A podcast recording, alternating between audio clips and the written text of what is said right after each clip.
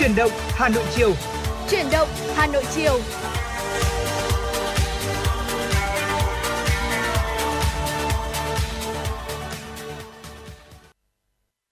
Quý vị và các bạn đang đến với chuyển động Hà Nội chiều. Thật là vui vì trong thời lượng uh, buổi chiều của chương trình chuyển động Hà Nội thì Trọng Khương và Thu Thảo tiếp tục sẽ là những MC được đồng hành cùng với quý vị. Thưa quý vị, chương trình của chúng tôi đang được phát trực tiếp trên tần số 96 MHz của Đài Phát thanh và Truyền hình Hà Nội, đồng thời cũng được phát trực tuyến trên trang web hanoitv.vn. Dạ vâng thưa quý vị và quý vị cũng đừng quên hai kênh có thể tương tác với chúng tôi. Đầu tiên đó chính là số hotline 024 3773 6688 và trang fanpage FM96 Thời sự Hà Nội. Và chúng tôi vẫn luôn sẵn sàng ở đây để đón nghe tất cả những ý kiến góp ý của quý vị thính giả cũng như là những yêu cầu âm nhạc mà quý vị thính giả chúng ta có mong muốn được lắng nghe trong chuyển động Hà Nội chiều ngày hôm nay. Và để mở đầu chuyển động Hà Nội chiều trước khi đến với những tin tức, những thông tin cũng như là những phần nội dung mà chúng tôi đã chuẩn bị, xin mời quý vị thính giả, chúng ta sẽ cùng đến với giai điệu âm nhạc đầu tiên. Và chúng tôi được xin được, được mời quý vị hãy cùng đến với giọng ca của nam ca sĩ Tùng Dương với ca khúc thật là hay, ca khúc có tựa đề Bài ca hy vọng.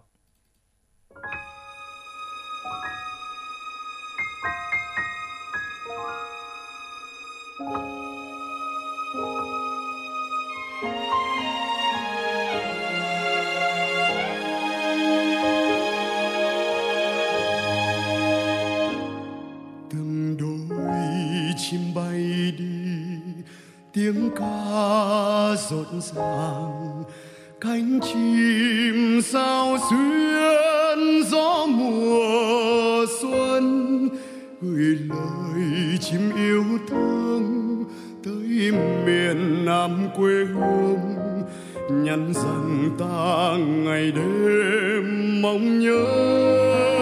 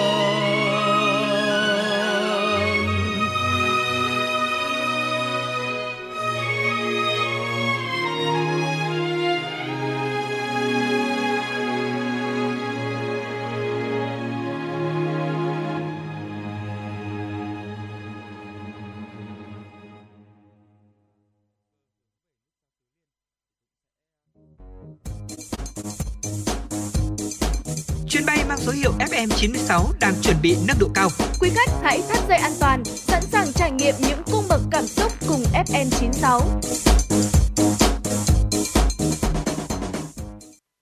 Quý vị và các bạn vừa cùng lắng nghe ca khúc Bài ca hy vọng qua tiếng hát của nam ca sĩ Tùng Dương. Còn ngay bây giờ thì chúng tôi xin mời quý vị quay trở lại với những nội dung chính của chuyển động Hà Nội chiều nay. Chúng tôi xin mời quý vị cùng đến với một số những thông tin thời sự đáng chú ý.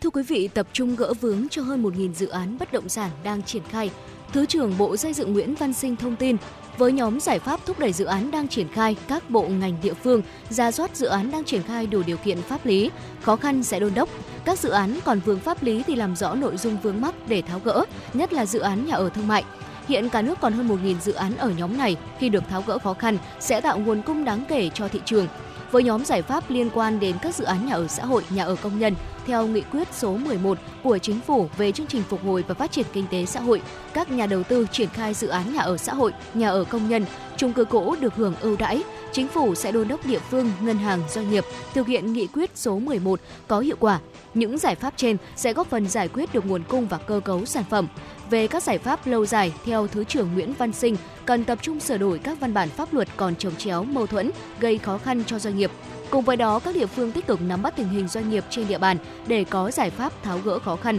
thúc đẩy phát triển ổn định và lành mạnh. Thưa quý vị, Hội đồng Nhân dân huyện Ứng Hòa đã khai mạc kỳ họp thứ 9 Hội đồng Nhân dân huyện khóa 19, nhiệm kỳ 2021-2026. Tới dự có Ủy viên Ban Thường vụ Thành ủy, Phó Chủ tịch Thường trực Hội đồng Nhân dân thành phố Hà Nội Phùng Thị Hồng Hà. Phát biểu tại kỳ họp, Ủy viên Ban Thường vụ Thành ủy, Phó Chủ tịch Thường trực Hội đồng Nhân dân thành phố Hà Nội Phùng Thị Hồng Hà biểu dương kết quả của huyện Ứng Hòa trong năm 2022 và chỉ ra tồn tại, hạn chế cần khắc phục, đồng thời đề nghị huyện cần tập trung thực hiện tốt một số nhiệm vụ trọng tâm, nghiêm túc triển khai các chỉ thị, nghị quyết của Trung ương, thành phố, đặc biệt là các kế hoạch và chỉ tiêu mà thành phố đã giao, làm tốt công tác quy hoạch, quan tâm công tác vệ sinh môi trường, đẩy mạnh thực hiện công tác giải phóng mặt bằng và có giải pháp nâng cao tiến độ và tỷ lệ giải ngân đầu tư công năm 2023 phân đấu tỷ lệ giải ngân năm 2023 đạt từ 90% trở lên. Tập trung tháo gỡ khó khăn cho doanh nghiệp, tạo điều kiện thuận lợi cải thiện môi trường đầu tư kinh doanh để thu hút các nhà đầu tư, có giải pháp cụ thể quyết liệt để nâng cao thứ hạng cải cách hành chính. Thưa quý vị, Ủy ban nhân dân huyện Đông Anh đã tổ chức giao chỉ tiêu kế hoạch kinh tế ngân sách năm 2023. Năm 2023, huyện Đông Anh thực hiện giao 30 chỉ tiêu kế hoạch kinh tế xã hội, trong đó tốc độ tăng trưởng 10,3%, thu ngân sách đạt 6.975 tỷ đồng. Phấn đấu cùng thành phố hoàn thành vượt mức các mục tiêu, chỉ tiêu đề ra, phát huy kết quả toàn diện nổi bật đạt được trong năm qua, bắt tay vào thực hiện nhiệm vụ năm 2023 là năm đầu tiên Đông Anh thực hiện tự cân đối ngân sách, Chủ tịch Ủy ban nhân dân huyện Nguyễn Xuân Linh đề nghị chính quyền các cấp các ngành, đoàn thể triển khai có hiệu quả thực chất chủ đề năm, kỳ cương trách nhiệm hành động, sáng tạo và phát triển, chủ động quyết liệt các giải pháp thực hiện các chỉ tiêu ngay từ ngày tháng đầu, đảm bảo hoàn thành các mục tiêu, chỉ tiêu nhiệm vụ được giao. Thưa quý vị, 5 năm qua, tính trung bình mỗi năm có khoảng 800.000 người rút bảo hiểm xã hội một lần và năm sau cao hơn năm trước đến hai con số, tức là khoảng 11,6%. bán lúa non không chỉ là làn sóng, nó thật sự là vấn đề. Con số 4 triệu người rút bảo hiểm xã hội một lần theo ông Chu Mạnh Sinh, Phó Tổng Giám đốc Bảo hiểm xã hội Việt Nam là thậm chí còn chưa tính số lao động thuộc Bộ Quốc phòng và Bộ Công an. Và trong con số 4 triệu này có khoảng 895.500 trường hợp của năm 2022 khi dịch bệnh đã bị đẩy lui, tăng 3,7% so với năm 2021. Có một lý do của việc rút bảo hiểm xã hội một lần không bao giờ thay đổi là vì khó khăn, là do cần tiền nhưng không thể trông cậy vào đâu được nữa khi một vài triệu đồng là cả một tài sản mà người lao động phải làm việc cật lực mới có được. Còn nhớ vào tháng 7 năm 2020, khi vụ thu gom cầm cố sổ bảo hiểm xã hội được phát hiện ở Củ Chi, có một số trường hợp khiến dư luận kinh ngạc. Đó là việc một số công nhân đã bán sổ bảo hiểm xã hội theo kiểu bán lúa non với giá chỉ 20 triệu đồng, trong khi chỉ 5 tháng sau là đến hạn lãnh một cục 25 triệu đồng có nghĩa rằng hoàn cảnh đã hoàn cảnh đến mức họ không thể chờ thêm nổi 5 tháng nữa, dù biết sẽ mất đến 20% số tiền. Vừa qua, Phó Tổng Giám đốc Bảo hiểm xã hội Việt Nam cũng thẳng thắn về nguyên nhân rằng tác động tiêu cực của dịch bệnh COVID-19 trong hai năm qua khiến đời sống của người dân có nhiều khó khăn. Nhiều trường hợp chỉ còn trông chờ vào rút bảo hiểm xã hội một lần để trang trải cuộc sống. Trong vụ cầm, cắm, bán lúa non, sổ bảo hiểm xã hội cũng có những trường hợp như thế. Báo Sài Gòn Giải phóng thuật lại, có trường hợp do cần gấp tiền nhưng không thể vay tại các tổ chức ngân hàng vì không có tài sản thế chấp, nên công nhân đánh bán non sổ bảo hiểm xã hội tại cửa hàng cầm đồ HD. Hình như chính những trường hợp này cũng là một đáp án để có những sửa đổi về mặt pháp lý, coi sổ bảo hiểm xã hội là một vật tín chấp, một tài sản đảm bảo cho một món vay cầm hơi lúc tức thời. Chứ đã rút rồi thì số người tái tham gia bảo hiểm xã hội đang quá thấp, chỉ khoảng 3,5% chứ 4 triệu người rút bảo hiểm xã hội một lần trong chỉ 5 năm, đó là một vấn đề ở cả nghĩa tình trạng thực tế, vừa ở cả việc chưa có giải pháp hữu hiệu như nhận định của chủ nhiệm Ủy ban xã hội của Quốc hội Nguyễn Thúy Anh. Nhưng đã đến lúc không thể cứ dừng lại ở tình trạng chưa có giải pháp. Dạ vâng thưa quý vị, và đó là một số những thông tin uh, được cập nhật tới quý vị thính giả trong uh, khung giờ đầu tiên của truyền động Hà Nội chiều ngày hôm nay. Và ngay sau đây xin mời quý vị chúng ta sẽ cùng quay trở lại với không gian âm nhạc của FM 96.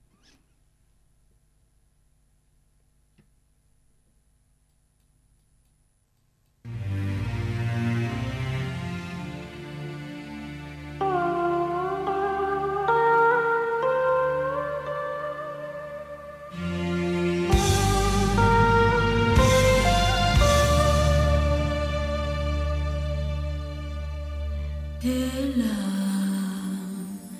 chị ơi dụng bông hoa vàng. Ô hay trời không nín gió cho ngày chị sinh. Ngày chị sinh trời cho làm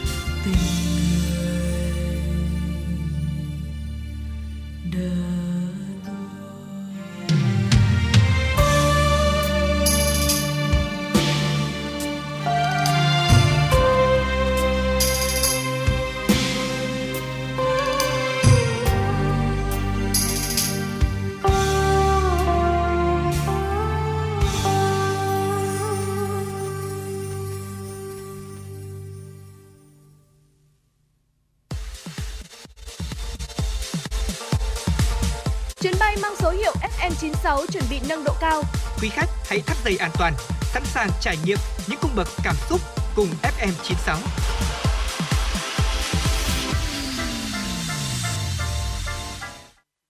Quý vị và các bạn vừa cùng lắng nghe ca khúc Chị tôi qua tiếng hát của ca sĩ Mỹ Linh. Còn ngay bây giờ thì hãy quay trở lại với chuyển động Hà Nội chiều cùng Trọng Khương và Thu Thảo đến với tiểu mục Sống khỏe cùng FM96. Dạ vâng thưa quý vị, à, có lẽ là trong những ngày gần đây thì chúng ta cũng đã cảm nhận được rõ hơn cái lạnh của mùa đông Hà Nội rồi đúng không ạ? Và trong điều kiện thời tiết lạnh giá như thế này thì làn da của chúng mình sẽ thường xuất hiện những biểu hiện ví dụ như là khô nứt này, bong chóc và thậm chí là chảy máu.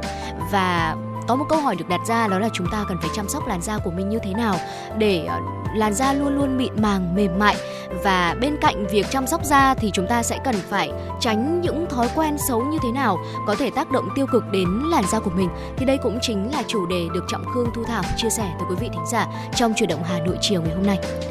Thưa quý vị, ờ, đầu tiên mà chúng tôi muốn được ờ, chia sẻ cùng quý vị là việc mà chúng ta sử dụng kem dưỡng chưa phù hợp. Độ ẩm không khí thấp trong mùa lạnh khiến da khô nứt nẻ. Lúc này thì những sản phẩm dưỡng da mỏng đã không còn phù hợp nữa. Cụ thể là các loại kem dưỡng dạng gel có thể giúp da của chúng ta dễ thở hơn trong mùa hè. Tuy nhiên thì chúng thường không cung cấp đủ ẩm giúp da mềm mịn trong tiết trời hanh khô. Thay vào đó thì ờ, quý vị và các bạn nên sử dụng các sản phẩm có thành phần dưỡng ẩm mạnh hơn và đặc hơn để giữ ẩm cho da nhé. Nên dưỡng da hàng ngày và ngay sau khi rửa mặt để da được bổ sung độ ẩm cần thiết. Dạ vâng thưa quý vị và bên cạnh đó thì ờ, không dùng kem chống nắng trong mùa đông cũng chính là một sai lầm khiến cho làn da của chúng ta sẽ bị uh, xấu đi. Uh, có rất là nhiều người có suy nghĩ rằng là chỉ cần sử dụng kem chống nắng vào mùa hè hoặc là uh, khi mà trời quá là nắng thôi. Tuy nhiên là đây là một suy nghĩ sai lầm nha quý vị. Ở thời tiết mùa đông thường là ít nắng, uh, cho nên là sẽ có nhiều người uh, có xu hướng đó là bỏ qua kem chống nắng khi, khi mà đi ra ngoài.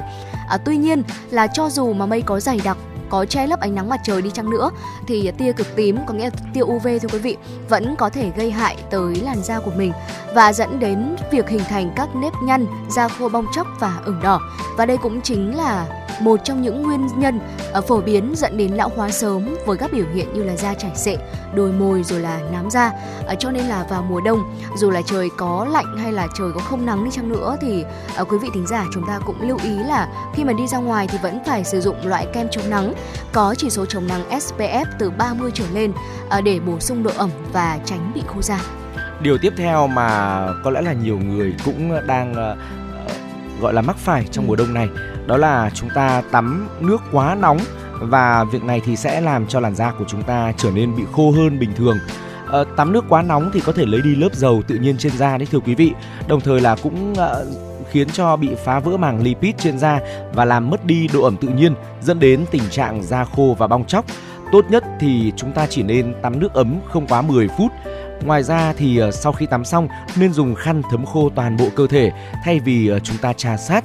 Khi mà da đã khô rồi ấy, chúng tức là da đã khô nước rồi thì chúng ta có thể là sử dụng kem dưỡng thể hoặc là sữa dưỡng gốc dầu để cung cấp độ ẩm nhất định cho làn da nhé thưa quý vị. Dạ vâng thưa quý vị thính giả, ở bên cạnh đó thì trong chu trình chăm sóc làn da của mình thì việc mà tẩy da chết cũng là một bước chăm sóc da rất là quan trọng, à, giúp loại bỏ lớp tế bào chết trên bề mặt da. À, tuy nhiên là việc mà chúng ta tẩy da chết quá là thường xuyên hoặc là sử dụng sản phẩm tẩy da chết quá mạnh, à, điều này có thể gây phản tác dụng khiến cho da của mình trở nên khô hơn và đặc biệt là trong mùa đông này. Và để cải thiện làn da khô bong chóc thì quý vị thính giả chúng ta lưu ý là chỉ nên dùng các sản phẩm tẩy tế bào chết dịu nhẹ từ 1 cho đến 2 lần mỗi tuần và sẽ tùy vào từng tình trạng da. Chẳng hạn như là nếu như mà quý vị thính giả chúng ta sở hữu làn da dầu thì có thể tẩy da chết tối đa là hai lần mỗi tuần. Thế nhưng mà đối với những người có làn da khô hoặc là da nhạy cảm chẳng hạn thì chúng ta không nên tẩy tế bào chết quá một lần trong tuần. À, sau khi tẩy da chết xong thì da sẽ có xu hướng là khô hơn bình thường.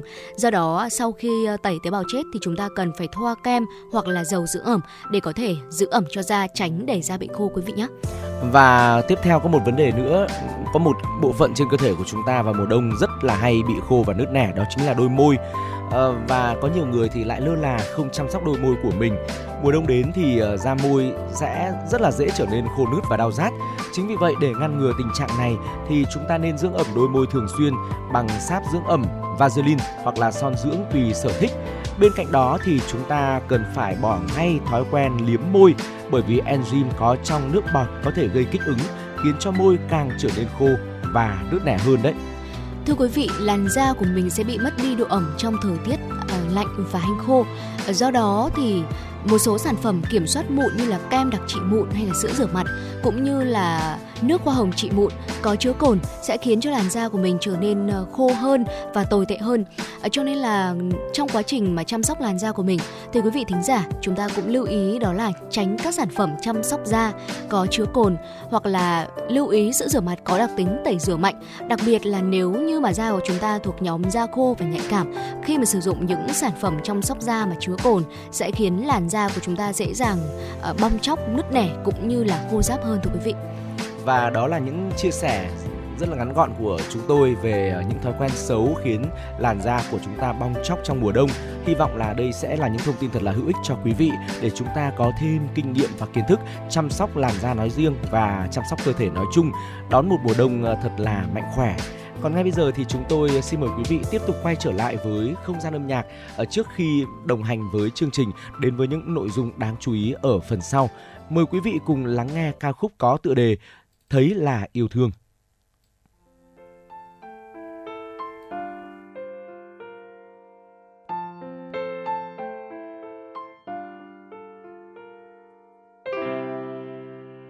ngày yêu xa ai chờ đợi ai nhưng hoài không thấy bóng. Đợi nghe tiếng nói chất chứa những tâm tư sâu trong lòng. Ngày yêu xa ai giận hơn ai, vô tình không nhấc máy để cho những ấm ức nhức nhối dâng lên nơi tim này. Ngày dài trong đêm thức chán chờ tin nhắn nỗi nhớ em từng giờ. Chẳng thể vượt nỗi buồn đi đâu bây giờ. Một tin nhắn, một câu nói, đủ làm trái tim vui trở lại ngay. Lại tiếp nối ấm áp khẽ vang bên tai mong đợi hai tư sáu để thấy nhau trên màn hình zalo. Dù cho phương trời kia đang nắng hay mưa rào, bởi vì khi yêu, trái tim ngàn lần nhớ. Bởi vì khi yêu, sáng đêm thao thức chờ mong. Bởi vì khi trái tim này đã yêu ta ngồi đêm, bao nhiêu người ta xa cách. Bởi vì khi yêu, trái tim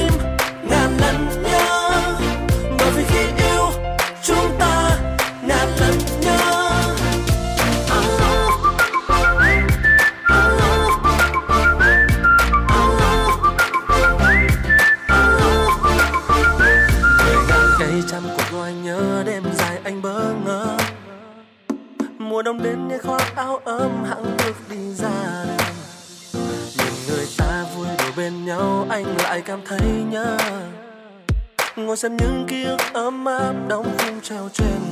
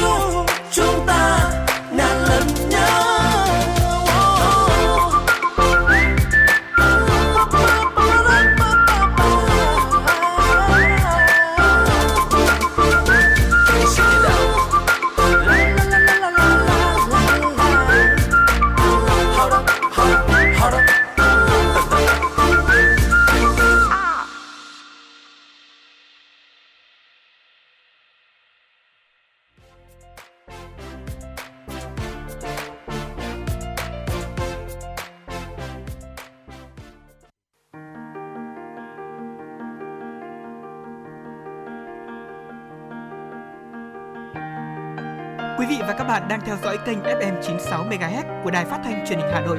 Hãy giữ sóng và tương tác với chúng tôi theo số điện thoại 024 3773 6688. FM 96 đồng hành trên mọi nẻo đường.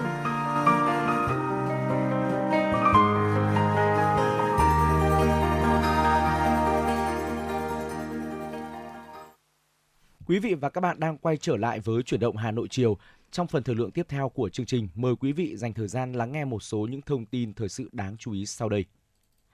Thưa quý vị, Hội Liên hiệp Phụ nữ thành phố Hà Nội đã tổ chức chương trình giao lưu nhân chứng lịch sử Một thời máu và hoa tại Bảo tàng Chiến thắng B52 nhân kỷ niệm 50 năm chiến thắng Hà Nội Điện Biên Phủ trên không. Tại buổi giao lưu, ban tổ chức mời những nữ nhân chứng lịch sử đã trực tiếp tham gia chiến đấu phục vụ chiến dịch Hà Nội Điện Biên Phủ trên không đến tham gia và chia sẻ những tư liệu, ký ức về chiến dịch 12 ngày đêm cách đây 50 năm. Cũng trong khuôn khổ chương trình, nhằm thể hiện tình cảm và tỏ lòng kính trọng trước tinh thần chiến đấu anh dũng của những người lính, người dân của thủ đô mùa đông năm 1972, ban tổ chức dành tặng 10 phần quà cho 10 đại diện thế hệ nữ chiến sĩ dân quân tự vệ trực tiếp chiến đấu và tham gia phục vụ chiến đấu trong trận chiến Hà Nội Điện Biên Phủ trên không. Kết thúc chương trình, các đại biểu khách mời cùng cán bộ hội viên phụ nữ và các tầng lớp nhân dân thủ đô tham quan Xin lỗi quý vị, tham quan triển lãm Hà Nội Điện Biên Phủ trên không tại Bảo tàng Chiến thắng B52. Theo Bảo hiểm xã hội thành phố Hà Nội, từ đầu năm đến ngày 1, mùng 1 tháng 12 năm 2022, việc chi bảo hiểm y tế trên địa bàn thành phố tăng ở các bệnh viện tuyến huyện với mức tăng bằng 107% so với cùng kỳ năm trước. Cụ thể, các cơ quan chức năng đã tiếp đón điều trị cho hơn 9,7 triệu lượt khám chữa bệnh bảo hiểm y tế trong thời gian từ đầu năm 2022 đến ngày 1 tháng 12 với tổng chi phí gần 17.311 tỷ đồng, chiếm 92% dự toán chi do Thủ tướng Chính phủ giao năm 2022 chi phí bình quân năm 2022 so với năm 2021 gia tăng ở các bệnh viện tuyến huyện với mức tăng bằng 107% so với năm 2021, tăng ở chi phí điều trị nội trú, còn ở tuyến trung ương bằng 99%, tuyến thành phố bằng 97% so với thời điểm đầu tháng 12 năm trước.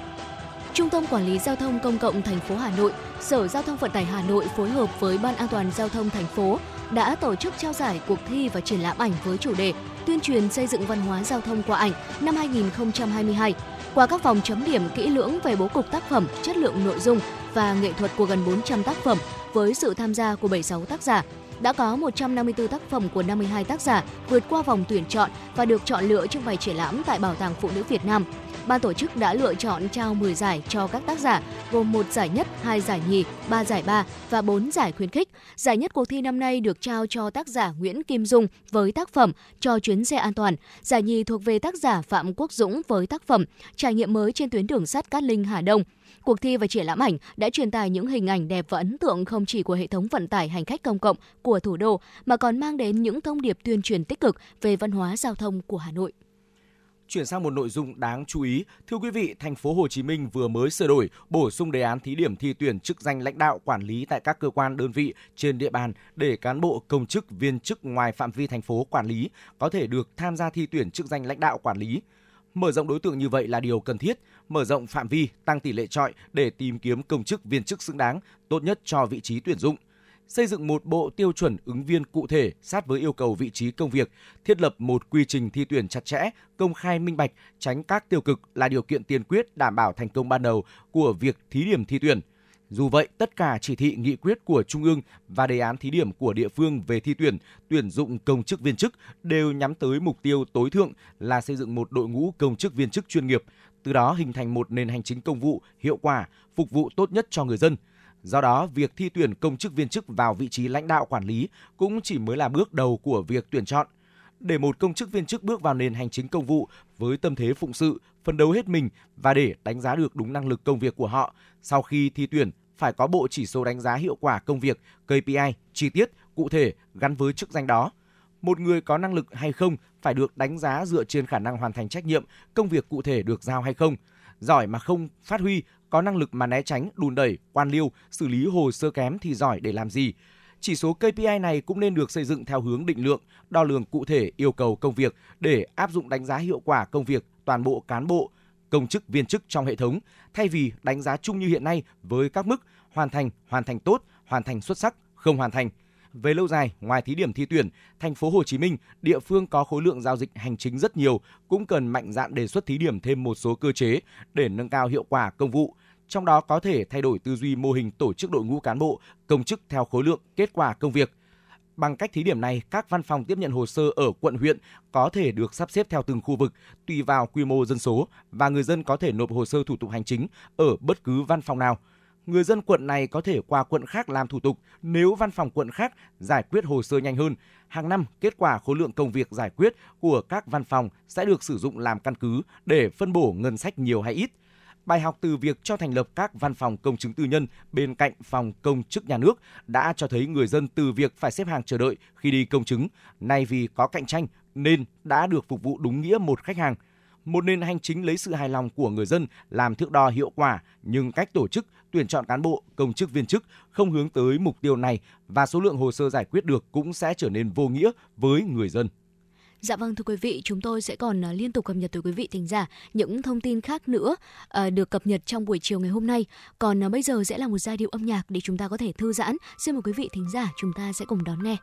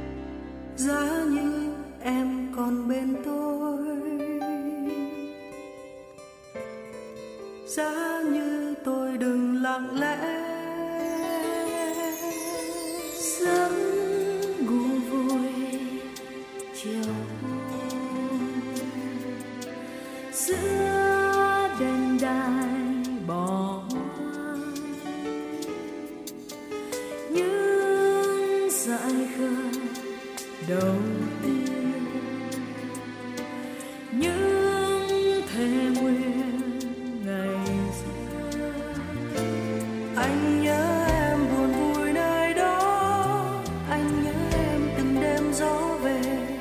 bao ước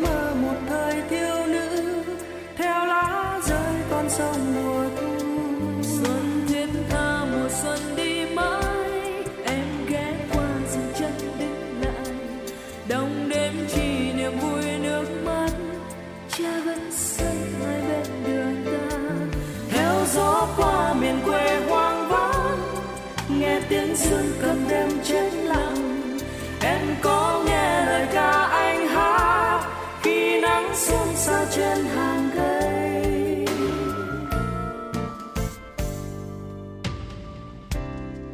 Trước sân bao lần ra hoa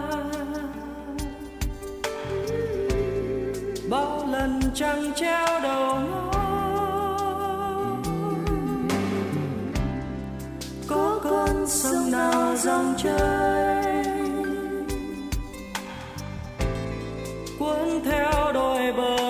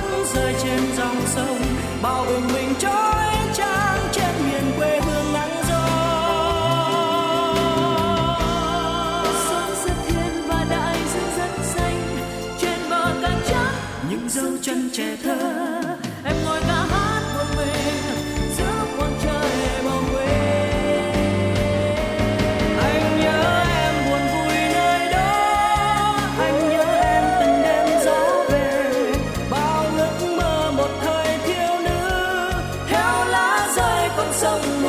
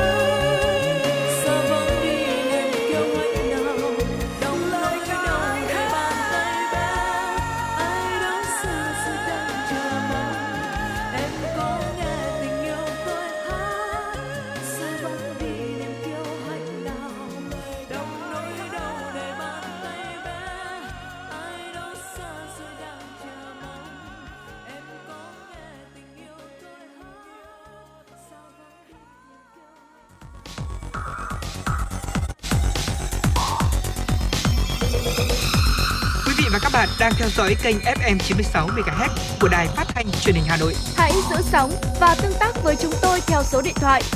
024 3773 6688. FM 96 đồng hành trên mọi nẻo đường. đường.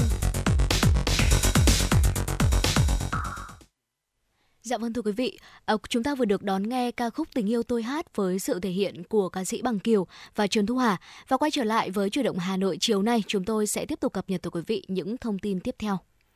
Đến với một thông tin đáng chú ý, thưa quý vị, Tết chưa đến nhưng nỗi lo ngộ độc rượu đã lại ám ảnh khi mà gần đây liên tiếp xảy ra các vụ ngộ độc rượu nghiêm trọng, có vụ nạn nhân tử vong. Không lo sao được vì bây giờ là thời điểm cuối năm, rượu bia ê hề trong các buổi tiệc tùng, liên hoan tổng kết tất niên. Rượu bẩn gây ra ngộ độc nhưng uống nhiều thì dù có là rượu tốt cũng khó tránh khỏi ngộ độc. Có thể nói, rượu là khâu khó kiểm soát an toàn nhất do buôn bán tràn lan. Bất kể đâu, từ một quán cóc vỉa hè cho đến làng mạc thôn quê, kể cả trong quán ăn, quán cà phê thì rượu lúc nào cũng sẵn. Khách không thể biết nguồn gốc rượu, cũng không biết rượu thật hay giả, có pha cồn công nghiệp methanol hay không. Người bán cũng lại rất mơ hồ nguồn gốc rượu, miễn là bán được, không bao giờ nghĩ sự tắc trách, hám lợi của mình hoàn toàn có thể khiến khách bị ngộ độc, kể cả mất mạng. Mới đây, một người đàn ông 59 tuổi được đưa vào cấp cứu tại bệnh viện Nhân dân Gia Định, thành phố Hồ Chí Minh khi đã bất tỉnh. Ông này bị ngộ độc rượu cồn công nghiệp với nồng độ methanol trong máu cao gấp 20 lần ngưỡng gây ngộ độc.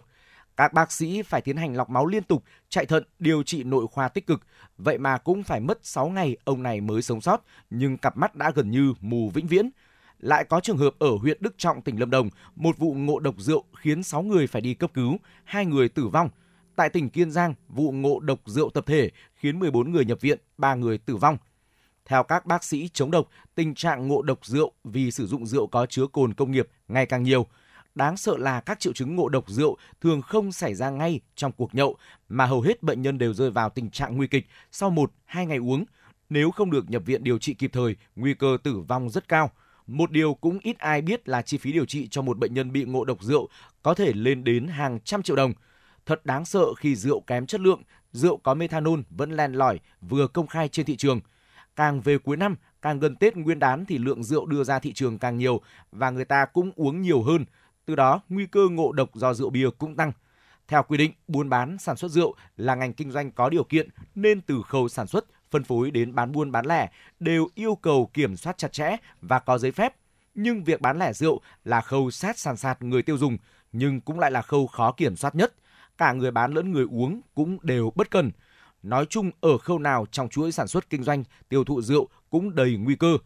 Bà Phạm Khánh Phong Lan, trưởng ban quản lý an toàn thực phẩm thành phố Hồ Chí Minh kể lại, một lần đi kiểm tra, cơ quan chức năng phát hiện bên trong cửa hàng có một can cồn công nghiệp nhưng khi được hỏi thì chủ cửa hàng lại khai là cồn dùng để sát khuẩn nên cơ quan chức năng không thể xử lý được. Rủ nhau, nài ép, khích nhau uống rượu đáng tiếc vẫn phổ biến. Cơ quan chức năng liên tục cảnh báo, khuyến cáo nhưng không chuyển.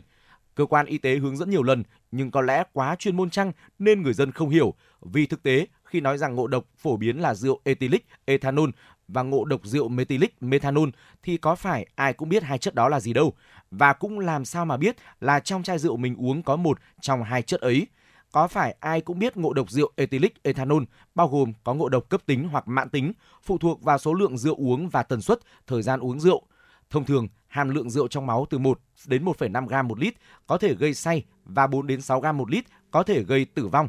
Vì vậy, trước tiên và rất quan trọng để chặn ngộ độc rượu phải là từ cơ quan chức năng, phải tăng cường kiểm tra kiểm soát, không để những loại rượu khó hiểu kia công khai bán ra thị trường. Về phía người uống rượu phải biết giữ mình, không để quá chén, biết né khi bị ép, vì cho dù có không bị ngộ độc đi chăng nữa thì rượu vào khó kiểm soát hành vi. Người uống rượu thường xuyên sẽ bị nghiện, nát rượu, thần kinh rượu rã, cơ thể bạc nhược, mắt mờ, chân tay lẩy bẩy, bê tha. Có người đốt nhà, giết người cũng chỉ vì say rượu. Vậy ai phải bồi thường khi xảy ra ngộ độc rượu? Điều 6 Luật An toàn thực phẩm nêu rõ, nguyên nhân gây ngộ độc rượu là do hành vi vi phạm của cơ sở sản xuất hay cơ sở kinh doanh nào thì tổ chức sản xuất kinh doanh đó sẽ bị xử lý. Tại Nghị định 178-2013 của Chính phủ cũng đã quy định chi tiết cá nhân tổ chức vi phạm gây ngộ độc thực phẩm, trong đó có rượu sẽ bị xử phạt, mức cao nhất là 100 triệu đồng và có thể phải ngồi tù 15 năm. Xin được chuyển sang một số những thông tin quốc tế. Thưa quý vị, sau động thái tăng lãi suất của Mỹ ngày hôm qua, các ngân hàng trung ương lớn thế giới cũng đã có những bước đi tương tự. Ngay trước đó, Ngân hàng Trung ương Anh đã tăng lãi suất cơ bản thêm 0,5 điểm phần trăm từ 3% lên 3,5%, mức lãi suất cơ bản cao nhất của ngân hàng này trong 14 năm qua. Mức độ tăng lãi suất của Ngân hàng Trung ương châu Âu là điều đã được thị trường dự đoán trước. ECB đã thu hẹp tốc độ tăng so với hai kỳ công bố trước đây. Động thái tương tự việc Cục Dự trữ Liên bang Mỹ làm cách đây ít hôm. Tại Anh, đây là lần tăng lãi suất thứ 9 nhằm kiềm chế lạm phát. Lạm phát cao kỷ lục trong 4 thập kỷ đã ghi nhận tại nước này hồi tháng 10 vừa qua. Giới chức tài chính Anh cho biết, mặc dù quyết định tăng lãi suất có thể có những ảnh hưởng tiêu cực, nhưng ưu tiên của Anh là kiểm soát lạm phát càng sớm càng tốt. Ngay sau quyết định tăng lãi suất này, đồng bảng Anh đã có chút giảm giá so với đồng đô la Mỹ. Hiện một đồng bảng Anh có giá trị bằng 1,23 đô la Mỹ. Chuyển sang một nội dung khác, thưa quý vị, các bệnh viện tại Đức đang trong tình trạng quá tải do số lượng bệnh nhi mắc các bệnh hô hấp tăng nhanh. Tại bệnh viện St. Joseph ở thủ đô Berlin, khoa nhi đang chật vật vì bệnh nhân tăng nhanh, trong khi số lượng nhân viên khoa thấp nhất từ trước đến nay. Beatrix Smith, trưởng khoa nhi bệnh viện St. Joseph cho biết, khoa đang bị quá tải khi số bệnh nhi tăng mạnh, người chăm sóc bị lây nhiễm và thiếu nhân viên. Bệnh viện St. Joseph nằm gần trung tâm Berlin, thường có 80 giường cho bệnh nhi, nhưng hiện chỉ có 51 giường được sử dụng vì thiếu nhân viên. Tình trạng tương tự cũng xảy ra ở khoa chăm sóc đặc biệt, trong khi một số giường không sử dụng thì 18 giường còn lại đều đã có bệnh nhân. Theo thống kê của Viện Robert Koch, trong tuần trước, 9,5 triệu người Đức ở mọi lứa tuổi đã được xác nhận mắc các bệnh về đường hô hấp, cao hơn nhiều so với cùng kỳ năm 2021 và thời kỳ đỉnh dịch cúm trong hai năm 2017-2018. Vào đầu tháng 12, số ca nhiễm virus hợp bào hô hấp RSV gây viêm phổi ở Đức tăng mạnh, khiến nhiều bệnh viện bị thiếu giường bệnh. Hiện các bác sĩ tại Đức phải tự mình đưa ra sự quyết định về việc chỉ định xem bệnh nhi nào sẽ được điều trị tại phòng chăm sóc đặc biệt ICU do tình hình thiếu giường ngày càng trầm trọng. Thưa quý vị, vào sáng ngày hôm nay, một vụ nổ bom xe đã xảy ra trên đường cao tốc thuộc tỉnh Diyarbakir, miền đông nam Thổ Nhĩ Kỳ. Có 9 người trong đó có 8 nhân viên cảnh sát à, bị thương khi xe chở họ đi ngang qua vị trí đài bom. Theo Bộ trưởng Bộ Nội vụ Thổ Nhĩ Kỳ Suleyman Solu, vụ nổ bom xe xảy ra vào lúc 5 giờ 10 phút sáng ngày hôm nay. Những người bị thương đã được đưa đến bệnh viện để kiểm tra y tế và các vết thương không nặng. Cơ quan chức năng cũng đã bắt giữ hai đối tượng được cho là thủ phạm gây ra vụ đánh bom này. Khu vực xảy ra vụ nổ bom gần một chợ gia cầm nằm cách trung tâm thành phố Diabaki 10 km về phía nam. Hiện chưa có tổ chức nào thừa nhận gây ra vụ nổ bom xe mới nhất này. Vào tháng trước, có một vụ đánh bom xe ở thành phố Istanbul của Thổ Nhĩ Kỳ đã khiến 6 người thiệt mạng và hàng chục người khác bị thương. Cơ quan chức năng Thổ Nhĩ Kỳ đã bắt giữ hàng chục đối tượng tình nghi, trong đó có một phụ nữ Syria. Ủy ban chữ thập đỏ quốc tế ICRC cảnh báo trong năm 2023, nạn đói và bất ổn an ninh có thể sẽ lan rộng trên thế giới, gây hậu quả vô cùng nghiêm trọng. Thực phẩm không chỉ tăng giá mạnh mà còn khan hiếm do thiếu phân bón và tác động tiêu cực của tình trạng biến đổi khí hậu. ICRC cũng cảnh báo nguy cơ mất an ninh nói chung, đặc biệt ở Somalia khi số người nhập viện do thương tích vì bạo lực và xung đột đã tăng gấp 10 lần. Hơn 20 triệu người dân quốc gia vùng sừng châu Phi này bị suy dinh dưỡng, trong đó số trẻ em tăng gấp 3 lần. Trước đó, báo cáo của Liên Hợp Quốc cho rằng nếu không tăng cường viện trợ cho Somalia, nạn đói dự kiến sẽ xảy ra từ tháng 4 đến tháng 6 năm 2023 ở miền nam nước này, bao gồm cả ở thủ đô Mogadishu. Hiện Mỹ đã thông báo đóng góp thêm 411 triệu đô la Mỹ vào viện trợ khẩn cấp lương thực và các cứu trợ khác cho Somalia, nâng mức đóng góp viện trợ của nước này cho Somalia trong năm nay lên 1,3 tỷ đô la Mỹ. Theo Tổ chức Lương nông Liên Hợp Quốc FAO, hiện có khoảng 828 triệu người trên thế giới đang bị ảnh hưởng bởi nạn đói và con số này đã không ngừng tăng lên trong vài năm qua. Ngoài ra có khoảng 2,3 tỷ người phải đối mặt với tình trạng mất an ninh lương thực ở mức độ vừa phải hoặc nghiêm trọng khiến số người không đủ khả năng tiếp cận một chế độ ăn uống lành mạnh lên tới 3,1 tỷ người, tương đương khoảng 40% nhân loại. Thưa quý vị, theo đài KBS, Bộ Khoa học Công nghệ Thông tin, Truyền thông và Viện Nghiên cứu Hàng không Vũ trụ Hàn Quốc cho biết, tàu thăm dò mặt trăng đầu tiên của Hàn Quốc mang tên Danuri sẽ tới vị trí cách mặt trăng 108 km vào dạng sáng ngày mai, khoảng 2 giờ 45 phút dạng sáng cùng ngày. Tàu Danuri sẽ thực hiện quy trình kích hoạt lần một để tiến vào quỹ đạo của mặt trăng. Đặc biệt, lần kích hoạt đầu tiên này được coi là khâu khó khăn nhất trong toàn bộ quá trình thăm dò mặt trăng của tàu Danuri. Để có thể giữ ổn định trước tác động từ trọng lực của mặt trăng, tàu Danuri sẽ phải giảm mạnh vận tốc và bay chính xác tới vị trí mục tiêu. Nếu vận tốc của tàu quá nhanh, tàu sẽ có thể bay vọt qua mặt trăng và ngược lại nếu quá chậm, tàu có thể rơi xuống mặt trăng. Tàu Danuri đang di chuyển với vận tốc 8.000 km/h. Dự kiến tàu sẽ khởi động động cơ đẩy trong vòng 13 phút để giảm vận tốc xuống còn 7.500 km/h, tiến vào quỹ đạo của mặt trăng. Nếu toàn bộ quá trình này diễn ra thành công, tàu Danuri sẽ được kích hoạt thêm 4 lần nữa để ổn định trên quỹ đạo hình tròn cách mặt trăng 100 km. Nếu ổn định được trên quỹ đạo của mặt trăng, tàu Danuri sẽ bắt đầu vận hành thử nghiệm vào tháng 1 năm 2023 và thực hiện nhiệm vụ thăm dò mặt trăng trong vòng một năm. Quý vị và các bạn thân mến, đó là những thông tin thời sự quốc tế đáng chú ý mà chúng tôi cập nhật gửi đến cho quý vị. Và tiếp nối chương trình ngay bây giờ thì chúng tôi xin mời quý vị hãy cùng lắng nghe ừ, ca khúc có tựa đề Đêm Đông qua tiếng hát của ca sĩ Lệ Quyên. Đây là một yêu cầu đến từ bạn Dương Hiển Hoàng Nam có chia sẻ ở fanpage của chương trình. Xin mời quý vị cùng lắng nghe.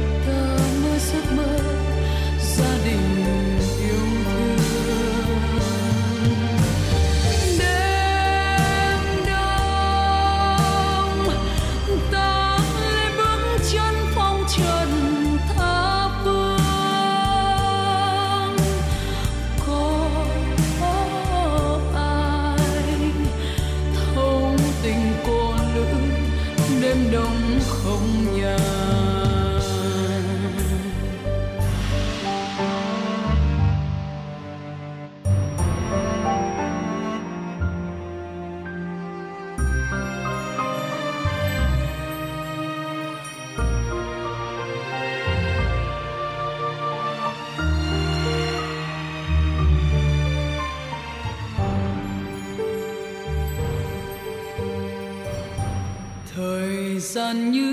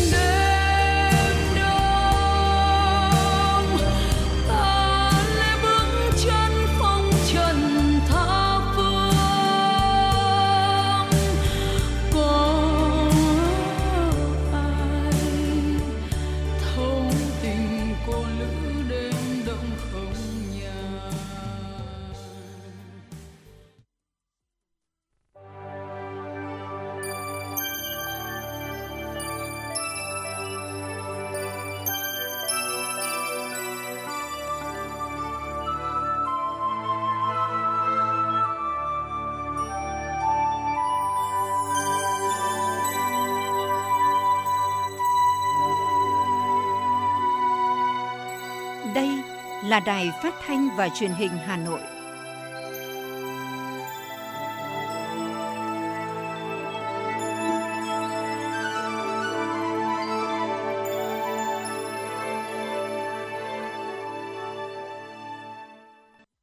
Quý vị và các bạn đang đến với chuyển động Hà Nội chiều và trong phần thời lượng tiếp theo của chương trình, chúng tôi xin mời quý vị hãy quay trở lại với những thông tin thời sự đáng chú ý mà chúng tôi cập nhật gửi đến quý vị ngay sau đây. Thưa quý vị, Ủy ban Quản lý vốn nhà nước tại doanh nghiệp vừa tổ chức hội nghị tổng kết công tác của Ủy ban Quản lý vốn nhà nước tại doanh nghiệp và tập đoàn, tổng công ty trực thuộc năm 2022 và phương hướng nhiệm vụ năm 2023. Tại hội nghị, lãnh đạo đại diện một số tập đoàn lớn như Tập đoàn Xăng dầu Việt Nam, Tập đoàn Điện lực Việt Nam, Tập đoàn Công nghiệp Cao su Việt Nam, Tổng công ty Đầu tư và Kinh doanh vốn nhà nước đã phát biểu tham luận nêu kết quả đạt được trong năm 2022 và cả những vướng mắc khó khăn đang tồn tại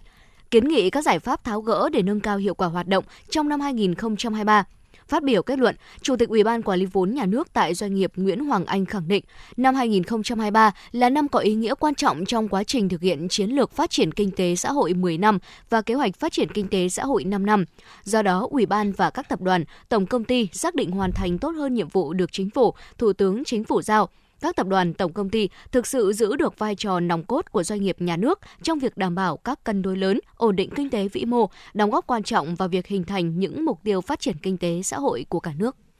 Theo báo cáo triển vọng vĩ mô và chiến lược đầu tư 2023 của công ty cổ phần chứng khoán VN Direct, các doanh nghiệp sản xuất thép và xi măng Việt Nam đang phải đối mặt với hàng loạt khó khăn như nhu cầu xây dựng toàn cầu giảm, giá nguyên vật liệu đầu vào tăng cao và dư thừa nguồn cung đáng kể từ quý 3 năm 2022. Số liệu của Tổng cục Hải quan Việt Nam cho thấy Trung Quốc là thị trường xuất khẩu xi măng lớn nhất của Việt Nam kể từ năm 2018 và chiếm 54% tổng sản lượng xi măng xuất khẩu năm 2021. Tuy nhiên, do nhu cầu xây dựng yếu tại Trung Quốc, ngành xi măng Việt Nam gặp khó khăn kể từ tháng 5 năm 2022. Trong tháng 10 năm 2022, sản lượng xuất khẩu xi măng của Việt Nam đã giảm mạnh 30% và chỉ đạt 26 triệu tấn. Nhu cầu xây dựng giảm cũng được ghi nhận tại các thị trường xuất khẩu thép chính của Việt Nam là châu Âu và Hoa Kỳ kể từ tháng 5 năm 2022 bởi lạm phát cao khiến nhu cầu bất động sản giảm và sản xuất công nghiệp bị thiếu hụt nguyên liệu đầu vào và năng lượng. Năm 2022, ngành nông nghiệp đã có những tăng trưởng mạnh dù cho có hàng loạt khó khăn, thách thức như thiên tai dịch bệnh, giảm đơn hàng do lạm phát. Kinh ngạch xuất khẩu toàn ngành nông nghiệp đạt trên 53 tỷ đô la Mỹ, vượt xa mục tiêu chính phủ giao. Đây là đột phá lớn thể hiện những chuyển biến về tư duy thị trường của từng địa phương, doanh nghiệp, trong đó có nhiều mặt hàng nông sản có những dấu ấn đáng tự hào. Hai tháng cuối cùng của năm là thời điểm các doanh nghiệp xuất khẩu nông sản hướng tới mục tiêu tăng trưởng vượt kế hoạch bởi nhu cầu từ thị trường thế giới cho Noel và Tết dương lịch là rất lớn. Lần đầu tiên, chưa hết tháng 11, ngành thủy sản đã hoàn thành mục tiêu 10 tỷ đô la Mỹ. Tương tự, mặt hàng gỗ và lâm sản, cà phê và gạo thì cũng đã có những dấu ấn về tăng trưởng và thị trường.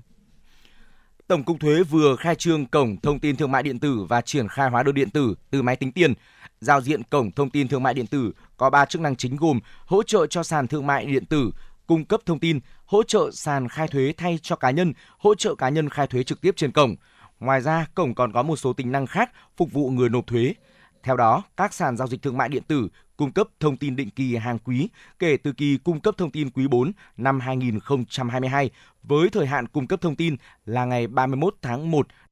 năm 2023 đối với các kỳ tiếp theo chậm nhất là ngày cuối cùng của tháng đầu quý tiếp theo. Hà Nội đang xây dựng một số sản phẩm nông sản mũi nhọn có chất lượng tốt, xuất khẩu đi các nước đạt giá trị kinh tế cao. Tuy nhiên, do sản xuất nông nghiệp còn nhỏ lẻ manh mún, ngành chế biến thực phẩm còn hạn chế nên kim ngạch xuất khẩu nông sản chưa tương xứng với tiềm năng. Đây là những nội dung được thảo luận trong hội nghị kết nối xúc tiến xuất khẩu nông sản chính ngạch của Hà Nội và các tỉnh thành phố do Sở Nông nghiệp và Phát triển nông thôn Hà Nội tổ chức. Tại hội nghị, các đại biểu cho rằng để đẩy mạnh kim ngạch xuất khẩu, các địa phương, trong đó có Hà Nội, cần hình thành vùng nông nghiệp tập trung, phát triển mô hình chuỗi liên kết trong sản xuất, chế biến gắn với thị trường tiêu thụ sản phẩm nông nghiệp nhằm nâng cao năng lực cạnh tranh, tạo giá trị gia tăng, đảm bảo chất lượng, an toàn thực phẩm, phù hợp với nhu cầu thị trường và xuất khẩu.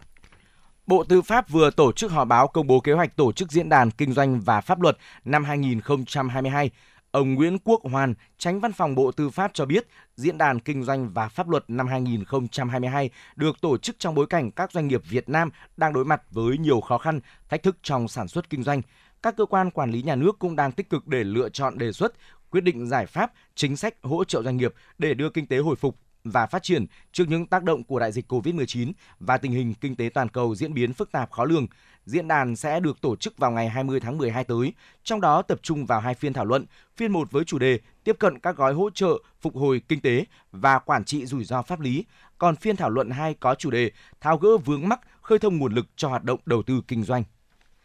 Thưa quý vị, theo số liệu thống kê từ các quận, huyện, thị xã của Hà Nội, tính đến ngày 15 tháng 11, có 31 doanh nghiệp phải giảm giờ làm hoặc chấm dứt hợp đồng lao động với 13.016 lao động. Riêng khu công nghiệp và chế xuất có 7 doanh nghiệp sử dụng 6.148 lao động phải giảm giờ làm của người lao động hoặc buộc phải chấm dứt hợp đồng lao động. Trong đó có 1.609 lao động bị giảm giờ làm, 634 người bị chấm dứt hợp đồng lao động. Các doanh nghiệp có khách hàng truyền thống thì có đơn hàng sản xuất đến hết năm nay, có thể gối sang đầu năm sau. Tuy nhiên, thực trạng thiếu đơn hàng xảy ra trên diện rộng và có khả năng kéo dài sang năm 2023, đặc biệt là doanh nghiệp xuất khẩu thuộc các ngành dệt may, da giày, điện tử và chế biến gỗ.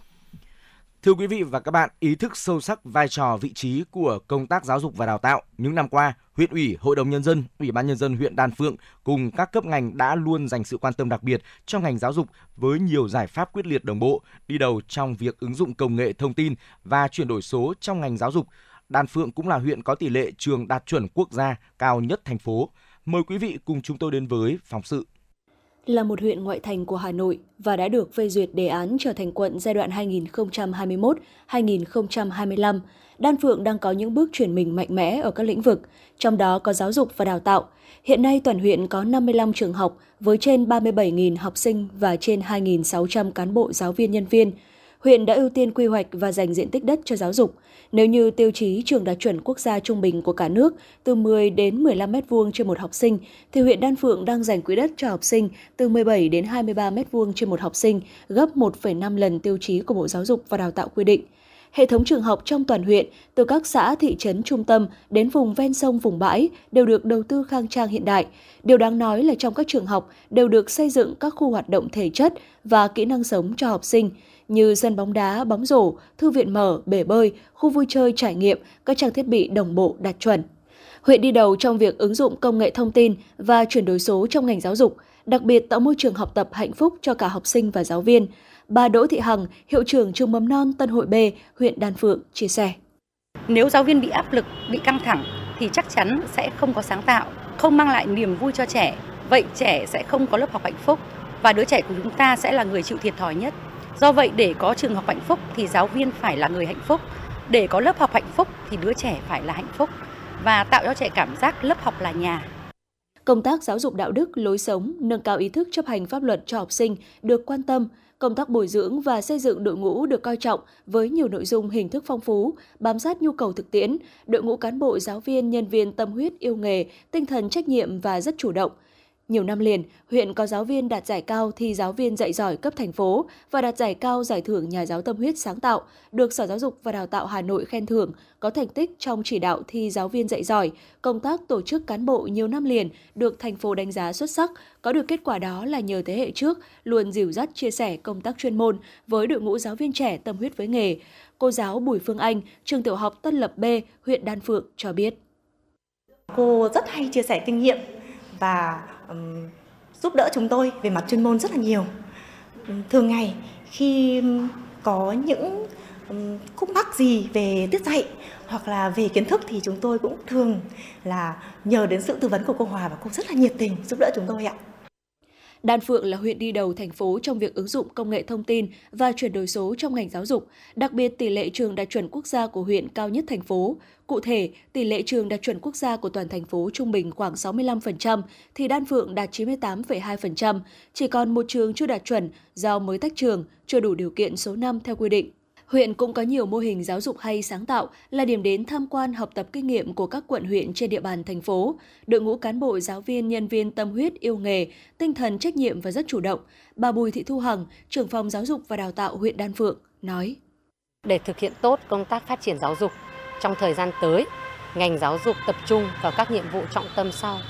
Thứ nhất, tập trung vào công tác bồi dưỡng đội ngũ, trong đó chú trọng bồi dưỡng về phẩm chất đạo đức, về trình độ đào tạo, trình độ chuyên môn nghiệp vụ, lan tỏa, nhân rộng vai trò của đội ngũ giáo viên cốt cán. Thứ hai, khai thác, sử dụng có hiệu quả cơ sở vật chất, trang thiết bị đã được đầu tư trang cấp, đẩy mạnh ứng dụng công nghệ thông tin trong việc dạy và học để phát triển giáo dục huyện tiệm cận tiêu chí đô thị, phát huy những thành tích đã đạt được trong những năm qua, ngành giáo dục huyện Đan Phượng tiếp tục tập trung bồi dưỡng tư tưởng chính trị, nâng cao chất lượng đội ngũ quản lý và nhà giáo trong các cơ sở giáo dục, đồng thời triển khai các giải pháp nâng cao chất lượng giáo dục toàn diện, giáo dục mũi nhọn, nhất là môn tin học ngoại ngữ gắn với giáo dục đạo đức cho học sinh. Cùng với đó quan tâm chăm lo tạo động lực khơi dậy nhiệt huyết sáng tạo trong đội ngũ cán bộ giáo viên, đẩy mạnh công tác khuyến học, khuyến tài, xây dựng xã hội học tập, các cấp ủy Đảng, chính quyền cần tiếp tục quan tâm chăm lo thực chất cho giáo dục, qua đó từng bước xây dựng nguồn nhân lực chất lượng cao phục vụ cho huyện và các địa bàn khác. Chuyến bay mang số hiệu FM96 đang chuẩn bị nâng độ cao. Quý khách hãy thắt dây an toàn, sẵn sàng trải nghiệm những cung bậc cảm xúc cùng FN96. Và ngay bây giờ chúng tôi xin mời quý vị tiếp tục quay trở lại với những thông tin thời sự đáng chú ý ngay sau đây. Thưa quý vị, Ủy ban nhân dân thành phố Hà Nội vừa thống nhất chủ trương với đề xuất của Sở Giao thông Vận tải Hà Nội về việc điều chỉnh bổ sung luồng tuyến vận tải hành khách liên tỉnh bằng xe ô tô theo tuyến cố định trên địa bàn thành phố. Trong đó bổ sung thêm tuyến xe cho ba bến xe Mỹ Đình, Giáp Bát, nước ngầm. Ủy ban nhân dân thành phố Hà Nội giao Sở Giao thông Vận tải chủ động phối hợp với các đơn vị liên quan tổ chức thực hiện đúng quy định, đảm bảo phù hợp với nhu cầu đi lại của người dân và khả năng tiếp nhận của bến xe, không gây ủn tắc khu vực xung quanh bến xe. Báo cáo Bộ Giao thông Vận tải xem xét điều chỉnh, bổ sung cho phù hợp với thực tế hoạt động của các bến xe trên địa bàn thành phố, đúng quy định của pháp luật. Tổng Thanh tra Chính phủ Đoàn Hồng Phong vừa ký quyết định ban hành quy chế tổ chức và hoạt động đoàn thanh tra của Thanh tra Chính phủ. về nguyên tắc tổ chức và hoạt động đoàn thanh tra, quy chế nêu rõ tổ chức và hoạt động đoàn thanh tra tuân thủ các quy định của luật thanh tra, Nghị định số 86/2011 của Chính phủ quy định chi tiết và hướng dẫn thi hành một số điều của luật thanh tra. Việc tiến hành thanh tra phải đúng nội dung, phạm vi đối tượng thời kỳ, thời hạn thanh tra theo quy định thanh tra, kế hoạch tiến hành thanh tra, Điều 3 quy chế quy định các hành vi bị nghiêm cấm như đề xuất tham mưu, quyết định cử người không đủ điều kiện, tiêu chuẩn tham gia đoàn thanh tra, tiết lộ thông tin, tài liệu liên quan đến nội dung, kết quả làm việc của đoàn thanh tra, báo cáo kết quả thanh tra của thành viên và đoàn thanh tra, dự thảo kết luận thanh tra, tự ý tiếp xúc với đối tượng thanh tra và cơ quan, tổ chức đơn vị có liên quan đến nội dung thanh tra khi chưa được giao nhiệm vụ. Đặc biệt, quy chế cấm nhận tiền, qua tài sản, tổ chức tham gia giao lưu ăn uống với đối tượng thanh tra dưới mọi hình thức như sử dụng rượu bia trước và trong giờ làm việc, giờ nghỉ trưa các ngày làm việc, có thái độ hách dịch cửa quyền, gây phiền hà sách nhiễu, phát ngôn thiếu chuẩn mực khi làm việc với đối tượng thanh tra.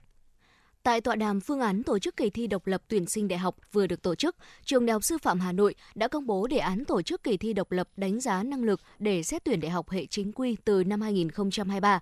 Theo đó, đối tượng dự thi và phạm vi áp dụng là học sinh lớp 12 trung học phổ thông hoặc đã tốt nghiệp trung học phổ thông, có nguyện vọng đăng ký xét tuyển vào các ngành đào tạo hệ chính quy của Trường Đại học Sư phạm Hà Nội, đăng ký xét tuyển vào các ngành đào tạo hệ chính quy của các trường đại học có sử dụng kết quả thi đánh giá năng lực của Trường Đại học Sư phạm Hà Nội để xét tuyển chứng nhận về kết quả thi có giá trị xét tuyển đại học trong cùng năm tuyển sinh. Các môn thi gồm toán, ngữ văn, tiếng Anh, vật lý, hóa học, sinh học, lịch sử và địa lý.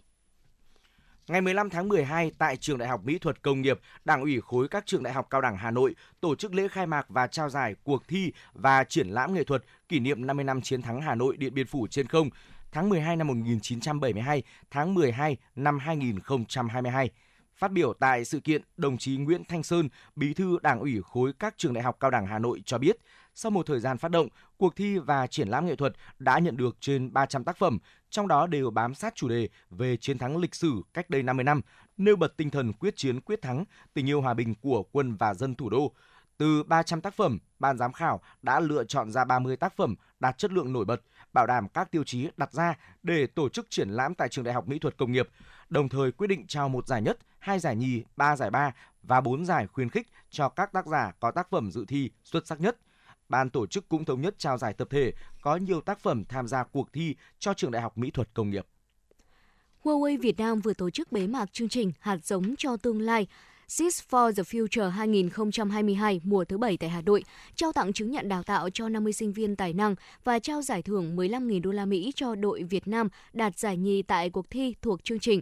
Kể từ khi triển khai lần đầu tiên vào năm 2008, chương trình hạt giống cho tương lai đã hợp tác với hơn 500 trường đại học thuộc 130 quốc gia, trao cơ hội học tập các công nghệ số mới nhất cho 12.413 sinh viên ưu tú khắp toàn cầu tính đến 2021. Được tổ chức lần đầu vào năm 2015 tại Việt Nam, chương trình đã thu hút sự tham gia của 146 sinh viên xuất sắc đến từ các trường đại học công nghệ hàng đầu trong cả nước. Cũng tại sự kiện, Huawei Việt Nam đã được nhận bằng khen từ Hội truyền thông số vì đã đóng góp tích cực cho sự phát triển hệ thống nhân sự và đào tạo nguồn nhân lực, nhân tài cho ngành công nghệ thông tin, truyền thông Việt Nam năm 2022.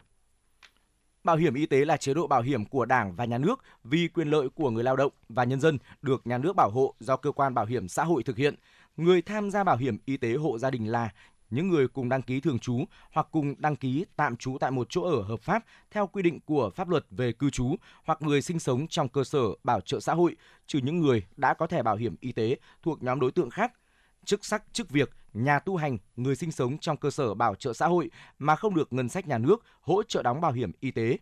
Mức đóng bảo hiểm y tế của người thứ nhất bằng 4,5% mức lương cơ sở, tương ứng 804.600 đồng một năm. Đặc biệt, nhà nước có chính sách hỗ trợ mức đóng cho các thành viên hộ gia đình cùng tham gia trong năm tài chính. Cụ thể như sau: người thứ hai đóng 563.220 đồng một năm, bằng 70% mức đóng của người thứ nhất – người thứ ba đóng 482.760 đồng một năm, bằng 60% mức đóng của người thứ nhất. Người thứ tư đóng 402.300 đồng một năm, bằng 50% mức đóng của người thứ nhất. Từ người thứ năm trở đi, đóng 321.840 đồng một năm, bằng 40% mức đóng của người thứ nhất. Người tham gia bảo hiểm y tế hộ gia đình có thể lựa chọn phương thức đóng 3 tháng, 6 tháng hoặc 12 tháng một lần. Quyền lợi của người tham gia bảo hiểm y tế hộ gia đình – được lựa chọn đăng ký khám chữa bệnh ban đầu theo quy định và thay đổi nơi đăng ký khám chữa bệnh ban đầu vào tháng đầu của mỗi quý. được Quỹ Bảo hiểm Y tế thanh toán từ 80% đến 100% chi phí khám chữa bệnh, bảo hiểm y tế theo quy định. Trường hợp người tham gia bảo hiểm y tế hộ gia đình khám chữa bệnh không đúng tuyến, quỹ bảo hiểm y tế thanh toán trong phạm vi, mức hưởng và tỷ lệ hưởng theo quy định như sau. 100% chi phí khám chữa bệnh ngoại trú, nội trú tại bệnh viện tuyến huyện,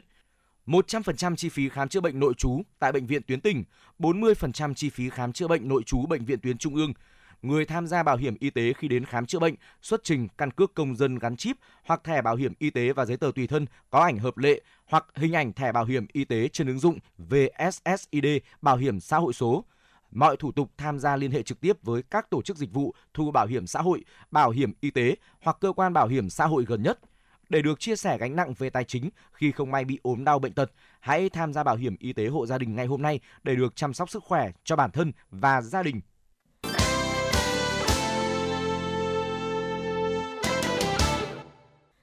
Quý vị và các bạn, mặc dù người phụ nữ có những đóng góp to lớn trong chính trị, kinh tế, xã hội, gia đình và cộng đồng, nhưng nhận thức về vai trò của phụ nữ và bình đẳng giới hiện vẫn còn hạn chế. Tại nhiều địa phương trong cả nước, tình trạng trọng nam khinh nữ vẫn còn nặng nề, phụ nữ và trẻ em gái, đặc biệt là ở vùng nông thôn, vùng sâu, vùng xa, vùng đồng bào dân tộc thiểu số còn chịu nhiều thiệt thòi hơn trẻ em trai, cũng như là so với trẻ em gái ở khu vực thành thị về cơ hội học tập, tiếp cận thông tin. Đây thực sự là rào cản lớn đối với việc nâng cao vị thế của trẻ em gái trong hiện tại và tương lai, nhằm giúp nâng cao nhận thức trong xã hội về thực hiện quyền bình đẳng giới đối với phụ nữ và trẻ em gái, thì việc tuyên truyền phổ biến pháp luật cần được ưu tiên hàng đầu. Ghi nhận không khí tại trường Trung học cơ sở thị trấn Châu Quỳ, huyện Gia Lâm, rộn rã hơn bởi Hội Liên hiệp Phụ nữ thành phố Hà Nội về trường tổ chức buổi truyền thông với chủ đề Lắng nghe trẻ em, đặc biệt là trẻ em gái, vì một tương lai bình đẳng. Từ cổng vào đã có các biểu ngữ nêu bật chủ đề buổi truyền thông và những bức tranh do chính các em học sinh nghĩ ra, ý tưởng và vẽ, thể hiện mong muốn của mình đối với xã hội nói chung và những người thân trong gia đình trong việc đối xử hàng ngày đối với phụ nữ và trẻ em gái. Tại buổi truyền thông, các em học sinh trường trung học cơ sở thị trấn Châu Quỳ không chỉ được tiếp nhận nhiều thông tin về tình hình thực hiện luật và tình trạng vi phạm pháp luật đối với trẻ em gái, mà còn được tham gia giao lưu, trả lời nhiều câu hỏi xung quanh các vấn đề về đảm bảo quyền trẻ em, bình đẳng giới và phòng chống bạo lực, xâm hại phụ nữ, trẻ em, cũng như được thưởng thức tiểu phẩm Hãy cho con được đến trường với diễn xuất cảm động và ý nghĩa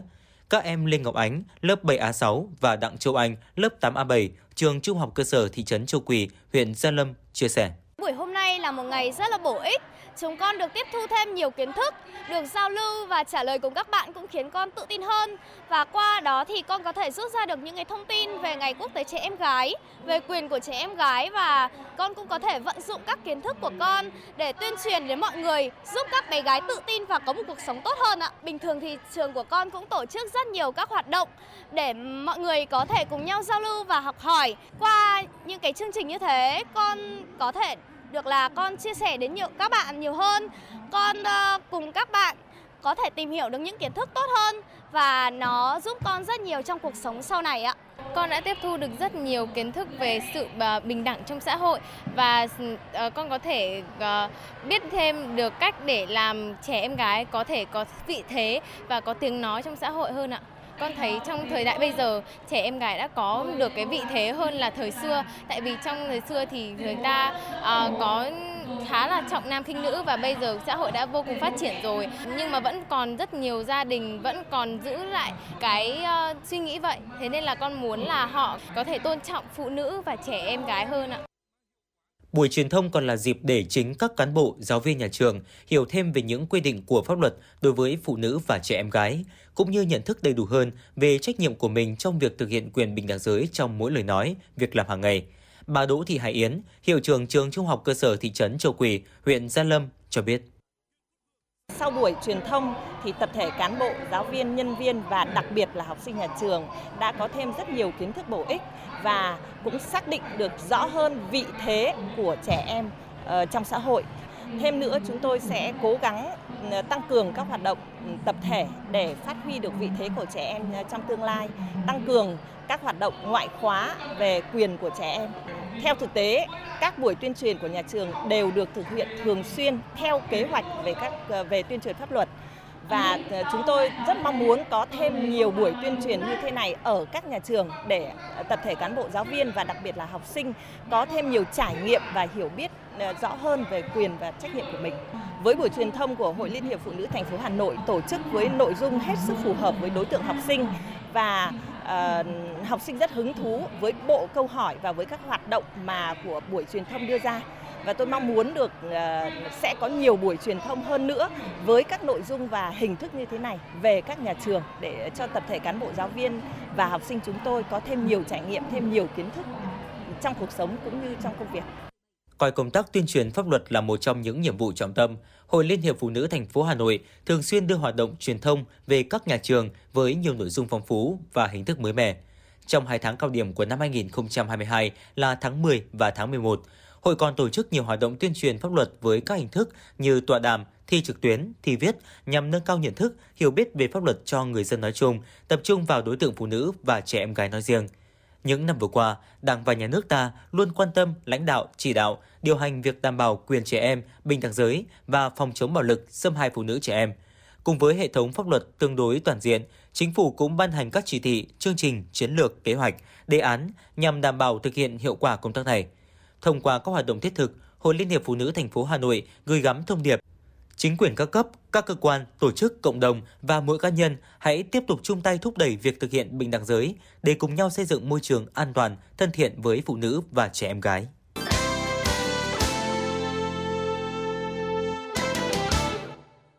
Thưa quý vị và các bạn, nhờ thực hiện đồng bộ các giải pháp giảm mất cân bằng giới tính khi sinh, năm 2022, huyện Mỹ Đức đã tập trung nâng cao chất lượng dân số trên địa bàn bằng những chương trình hoạt động cụ thể. Toàn huyện đã đẩy mạnh các hình thức truyền thông vận động, thay đổi nhận thức cho người dân về tầm quan trọng của việc tầm soát chẩn đoán trước sinh và sàng lọc sơ sinh, giúp trẻ em sinh ra được khỏe mạnh, giảm tỷ lệ mất cân bằng giới tính khi sinh, đồng thời chăm sóc sức khỏe người cao tuổi, góp phần nâng cao chất lượng dân số của địa phương, Mời quý vị cùng đến với phóng sự có tựa đề Mỹ Đức thực hiện đồng bộ nâng cao chất lượng dân số.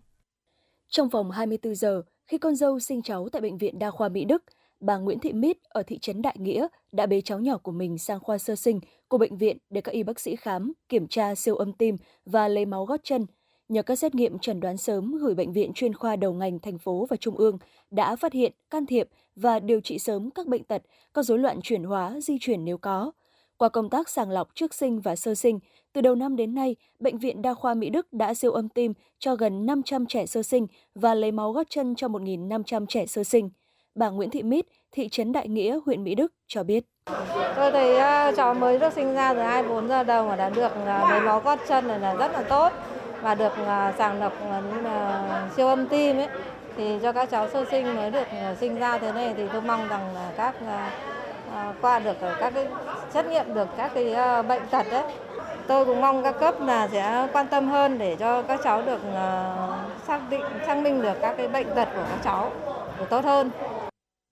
Do nhận thức được tầm quan trọng của công tác dân số kế hoạch hóa gia đình, vợ chồng chị Nguyễn Thanh Nga, xã Đại Hưng đã sinh hai con gái nhưng vẫn dừng lại không sinh con thứ ba để cho các con ăn học nên người. Hai con gái của vợ chồng chị đã là công chức viên chức nhà nước, đều xây dựng gia đình có cuộc sống ấm no hạnh phúc. Gia đình chị Nga luôn động viên các con chỉ nên sinh đủ hai cháu và nuôi dạy cho tốt. Chị Nguyễn Thanh Nga, xã Đại Hưng, huyện Mỹ Đức, nói.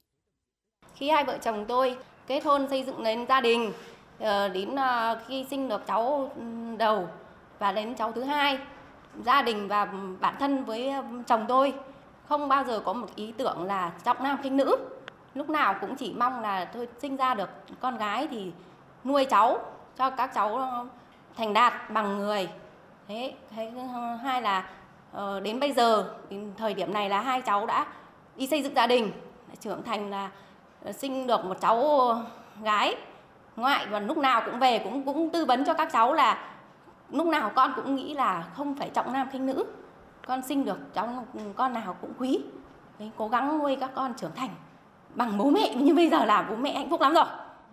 Là huyện ngoại thành của thủ đô, trong nhiều năm qua, cấp ủy chính quyền huyện Mỹ Đức luôn xác định công tác dân số kế hoạch hóa gia đình là bộ phận quan trọng của chiến lược phát triển kinh tế xã hội của huyện, là giải pháp cơ bản để nâng cao chất lượng cuộc sống cho người dân trên địa bàn. Vì vậy, tỷ lệ sinh con thứ ba trở lên giảm từ 11% năm 2018 xuống còn 10% năm 2022. Tỷ lệ sàng lọc trước sinh tăng từ 80% năm 2018 lên 86% năm 2022. Tỷ lệ sàng lọc sơ sinh tăng từ 84% năm 2018 lên 86% năm 2022. Tỷ lệ khám sức khỏe người cao tuổi năm sau tăng hơn năm trước. Tỷ số giới tính khi sinh ổn định ở mức 109 trẻ trai trên 100 trẻ gái. Các chỉ tiêu về biện pháp tránh thai đều đạt và vượt chỉ tiêu kế hoạch hàng năm. Ông Lê Quang Hưng, Phó Chủ tịch Ủy ban Nhân dân xã Đại Nghĩa và bà Nguyễn Thị Mỹ Hòa, Phó Giám đốc Trung tâm Y tế huyện Mỹ Đức cho biết.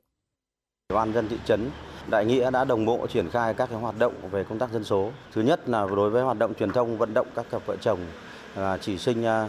từ hai con trở về để đảm bảo cho cái công tác nuôi dạy cho tốt, đồng thời cũng đẩy mạnh các cái sản phẩm dịch vụ xã hội hóa các cái phương tiện phòng tránh thai và cung cấp à, kịp thời cho các đối tượng trong độ tuổi sinh đẻ.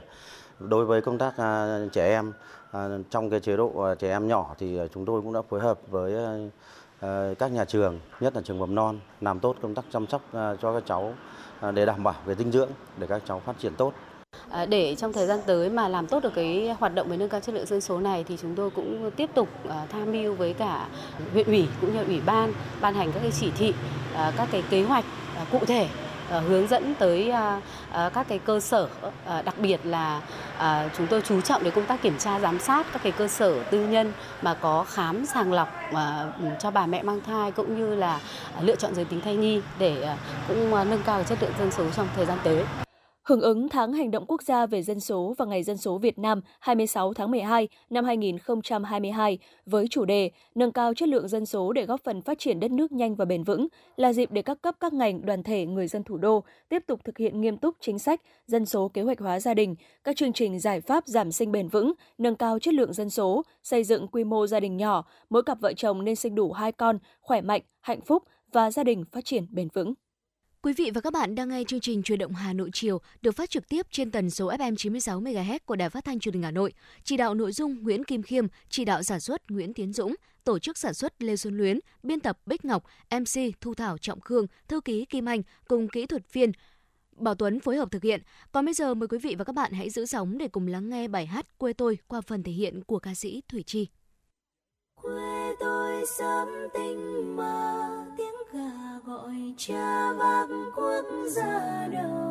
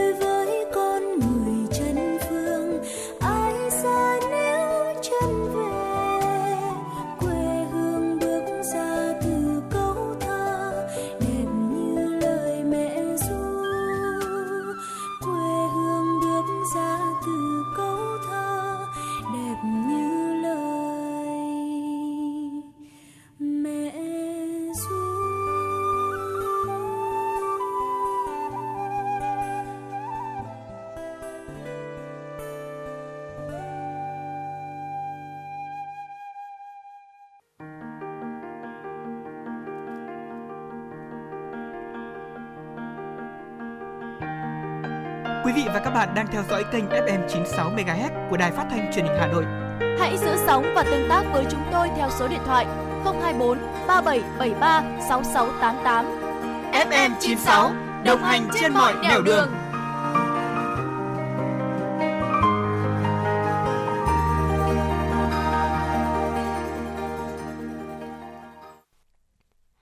Thưa quý vị và các bạn, nổi danh là đất hiếu học, nhiều người đỗ đạt cao. 5 năm trở lại đây cùng với sự đổi thay chung của nhiều vùng nông thôn ngoại thành, cuộc sống của người dân xã Hương Ngải, huyện Thạch Thất ngày càng phát triển và khởi sắc, ghi nhận của phóng viên chương trình. Nằm cách thủ đô 30 km về phía Tây, Hương Ngải, miền quê có truyền thống hiếu học, giàu tình cảm trong cuộc sống, linh hoạt sáng tạo trong lao động sản xuất. Phát huy những phẩm chất đó, nhân dân Hương Ngải đã và đang xây dựng một hình ảnh nông thôn mới văn minh hiện đại. Những năm qua, người dân Hương Ngải luôn đoàn kết, phát huy tính cần cù sáng tạo trong lao động sản xuất, khai thác tiềm năng, thế mạnh của địa phương, khắc phục khó khăn để vươn lên, xây dựng khu dân cư ổn định và ngày càng phát triển khá về mọi mặt. Công tác xây dựng gia đình văn hóa được mọi người, mọi nhà tham gia hưởng ứng, nhân dân tích cực tham gia trồng hoa, cây xanh ở những nơi công cộng, tham gia vệ sinh môi trường, góp phần thực hiện có hiệu quả cuộc vận động toàn dân đoàn kết xây dựng nông thôn mới, đô thị văn minh, làng quê sáng xanh sạch đẹp an toàn. Trong những năm qua, xã Hương Ngải luôn được cấp ủy chính quyền, mặt trận Tổ quốc, các ngành của huyện Thạch Thất và thành phố Hà Nội quan tâm đầu tư xây dựng cơ sở hạ tầng, phát triển kinh tế xã hội. Nhờ đó, đời sống của người dân nơi đây ngày càng được nâng cao, diện mạo nông thôn ngày càng khởi sắc. Ông Nguyễn Văn Hoa, bí thư chi bộ thôn 2 và bà Trần Thị Thu Hà, bí thư chi bộ thôn 4, xã Hương Ngải, huyện Thạch Thất cho biết.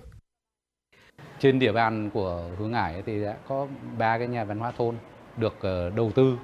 thì ờ, sau khi đầu tư và đưa vào ờ, công năng sử dụng, thì chúng tôi thấy là đây là cái việc mà đối với đảng, nhà nước là rất quan tâm trực tiếp đến ờ, người dân. Thế và đối với cái việc mà sử dụng nhà văn hóa và các cái trang thiết bị, hiện nay nó là một cái nhu cầu thiết yếu cho người dân ở dưới cơ sở. Nhân dân là rất là phấn khởi. Bằng nhiều các cái hình thức hoạt động người thì ủng hộ hiến đất để xây dựng các cái ngõ xóm thế còn người thì à, ủng hộ tiền và ngày công lao động để xây dựng các cái cơ sở hạ tầng của thôn nó được à, khang trang. Năm 2021, xã Hưng Hải chúng tôi là được à, công nhận là xã đạt nông thôn mới nâng cao. Thì có được những các cái kết quả cho đến ngày hôm nay thì là được sự ủng hộ của toàn thể cán bộ và nhân dân trên địa bàn xã Hưng Hải rất là đồng tình ủng hộ. Cho đến nay thì đường làng ngõ xóm là sáng xanh sạch đẹp mọi người thì à, rất là vui vẻ, phấn khởi. Cùng với chính quyền địa phương, nhân dân Hương Ngải tích cực tham gia các phong trào thi đua yêu nước, hoàn thành chương trình xây dựng nông thôn mới nâng cao trên địa bàn xã. Song song với phát triển kinh tế, người dân trong xã luôn thực hiện tốt nội dung cuộc vận động toàn dân đoàn kết xây dựng nông thôn mới đô thị văn minh, xây dựng gia đình văn hóa, thực hiện nếp sống văn minh trong việc cưới, việc tang và lễ hội, tích cực ủng hộ quỹ nhân đạo từ thiện, đóng góp kinh phí xã hội hóa tu bổ, nâng cấp các công trình văn hóa, trồng cây xanh, chỉnh trang đường làng ngõ xóm, tạo cảnh quan khang trang. Cùng với đó, phong trào đoàn kết xây dựng đời sống văn hóa, chăm lo sức khỏe cho nhân dân, phát triển sự nghiệp giáo dục đào tạo được quan tâm và thực hiện tốt. Ngày nay, truyền thống lo cho sự học của người dân vẫn được cấp ủy Đảng và chính quyền trong xã phát huy thông qua các quỹ khuyến học tại địa phương. Không chỉ có quỹ khuyến học của xã, các trường học đều có quỹ khuyến học và phong trào xây dựng gia đình hiếu học được đông đảo người dân hưởng ứng. Bà Phí Thị Tú, hiệu trưởng trường tiểu học Hương Ngải và ông Vũ Minh Hải, chủ tịch Ủy ban nhân dân xã Hương Ngải, huyện Thạch Thất cho biết. Xã Hương Ngải được xây dựng nông thôn mới thì ờ, trường tiểu Hương Ngải của chúng tôi được xây dựng thêm là một dãy nhà 3 tầng ờ, ở đây cùng với toàn bộ cái phần sân lát này là hơn 1.000 mét vuông. Như vậy thì chúng tôi đã có 100% các lớp được học hai buổi trên ngày. Thế và có đầy đủ các phòng bộ môn. Việc mà các con có đầy đủ các lớp là hai buổi trên ngày ấy, giúp cho các thầy cô là có thêm thời gian để mà uh, rèn học sinh yếu, bồi dưỡng học sinh giỏi. Cho nên là những cái chất lượng uh, học sinh giỏi cấp huyện của chúng tôi và cấp thành phố thì được nâng lên rất là rõ rệt. Thì uh, trường tiểu học Phương Ngải của chúng tôi là uh, nhà trường đứng đầu trong khối giáo dục tiểu học của huyện Thạch Thất và chúng tôi đã được nhận cờ thi đua của thành phố Hà Nội cũng như là bằng khen của chủ tịch ủy ban dân thành phố Hà Nội. Thực hiện các tiêu chí Ờ, nông thôn mới nâng cao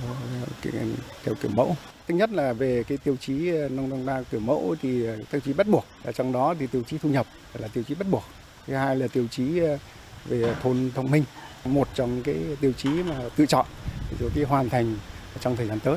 để cố gắng để đạt cái các nông thôn kiểu mẫu trong thời gian năm 2023. Xã Hương Ngải đang chuyển mình trong phát triển kinh tế xã hội, đời sống người dân không ngừng được nâng cao. Hương Ngải đang được những người con cần cù, giỏi giang ngày đêm vun đắp, đem tài năng của mình để đóng góp cho sự phát triển quê hương đất nước. Có thể thấy các phong trào, cuộc vận động thời gian qua đã góp phần quan trọng thúc đẩy sự phát triển kinh tế xã hội, đặc biệt là xây dựng nông thôn mới, đô thị văn minh tại các địa phương. Qua phong trào đã nâng cao ý thức tự quản ở các khu dân cư, khơi dậy và phát huy truyền thống đoàn kết tương thân tương ái, làm cho các giá trị văn hóa thấm sâu vào mỗi người, mỗi gia đình và cộng đồng, góp phần xây dựng môi trường văn hóa lành mạnh, tạo nền tảng vững chắc để xây dựng thủ đô ngày càng giàu đẹp, văn minh.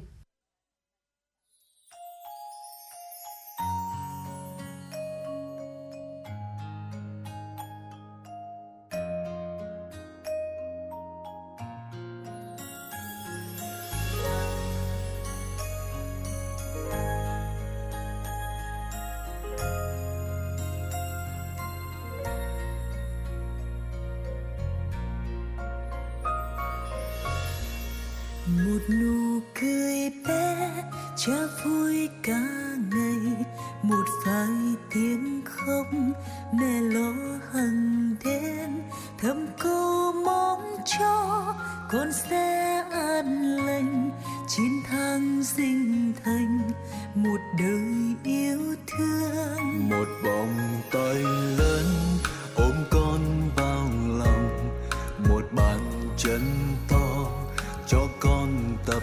đi. Dù ngày mai khi con lớn lên người, nhưng với cha mẹ vẫn mãi bé thơ.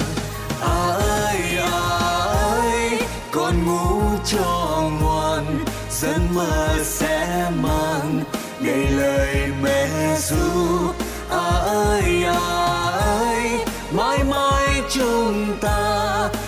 Gia đình nhỏ, một hạnh phúc to. À ơi à ơi con ngủ cho ngoan, giấc mơ sẽ mang đầy lời mẹ ru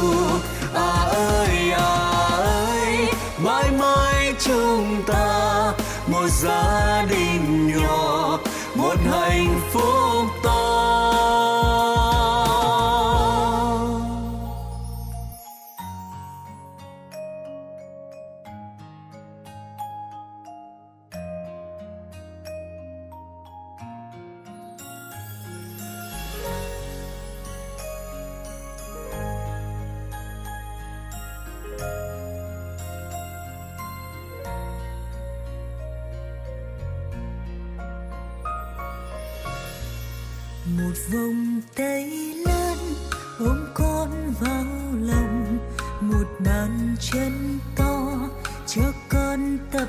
đi. Dù ngày mai khi con lớn nên người, nhưng với cha mẹ vẫn mãi bé thơ. À ơi à ơi con ngủ cho ngoan, giấc mơ sẽ mang đầy lời mẹ ru.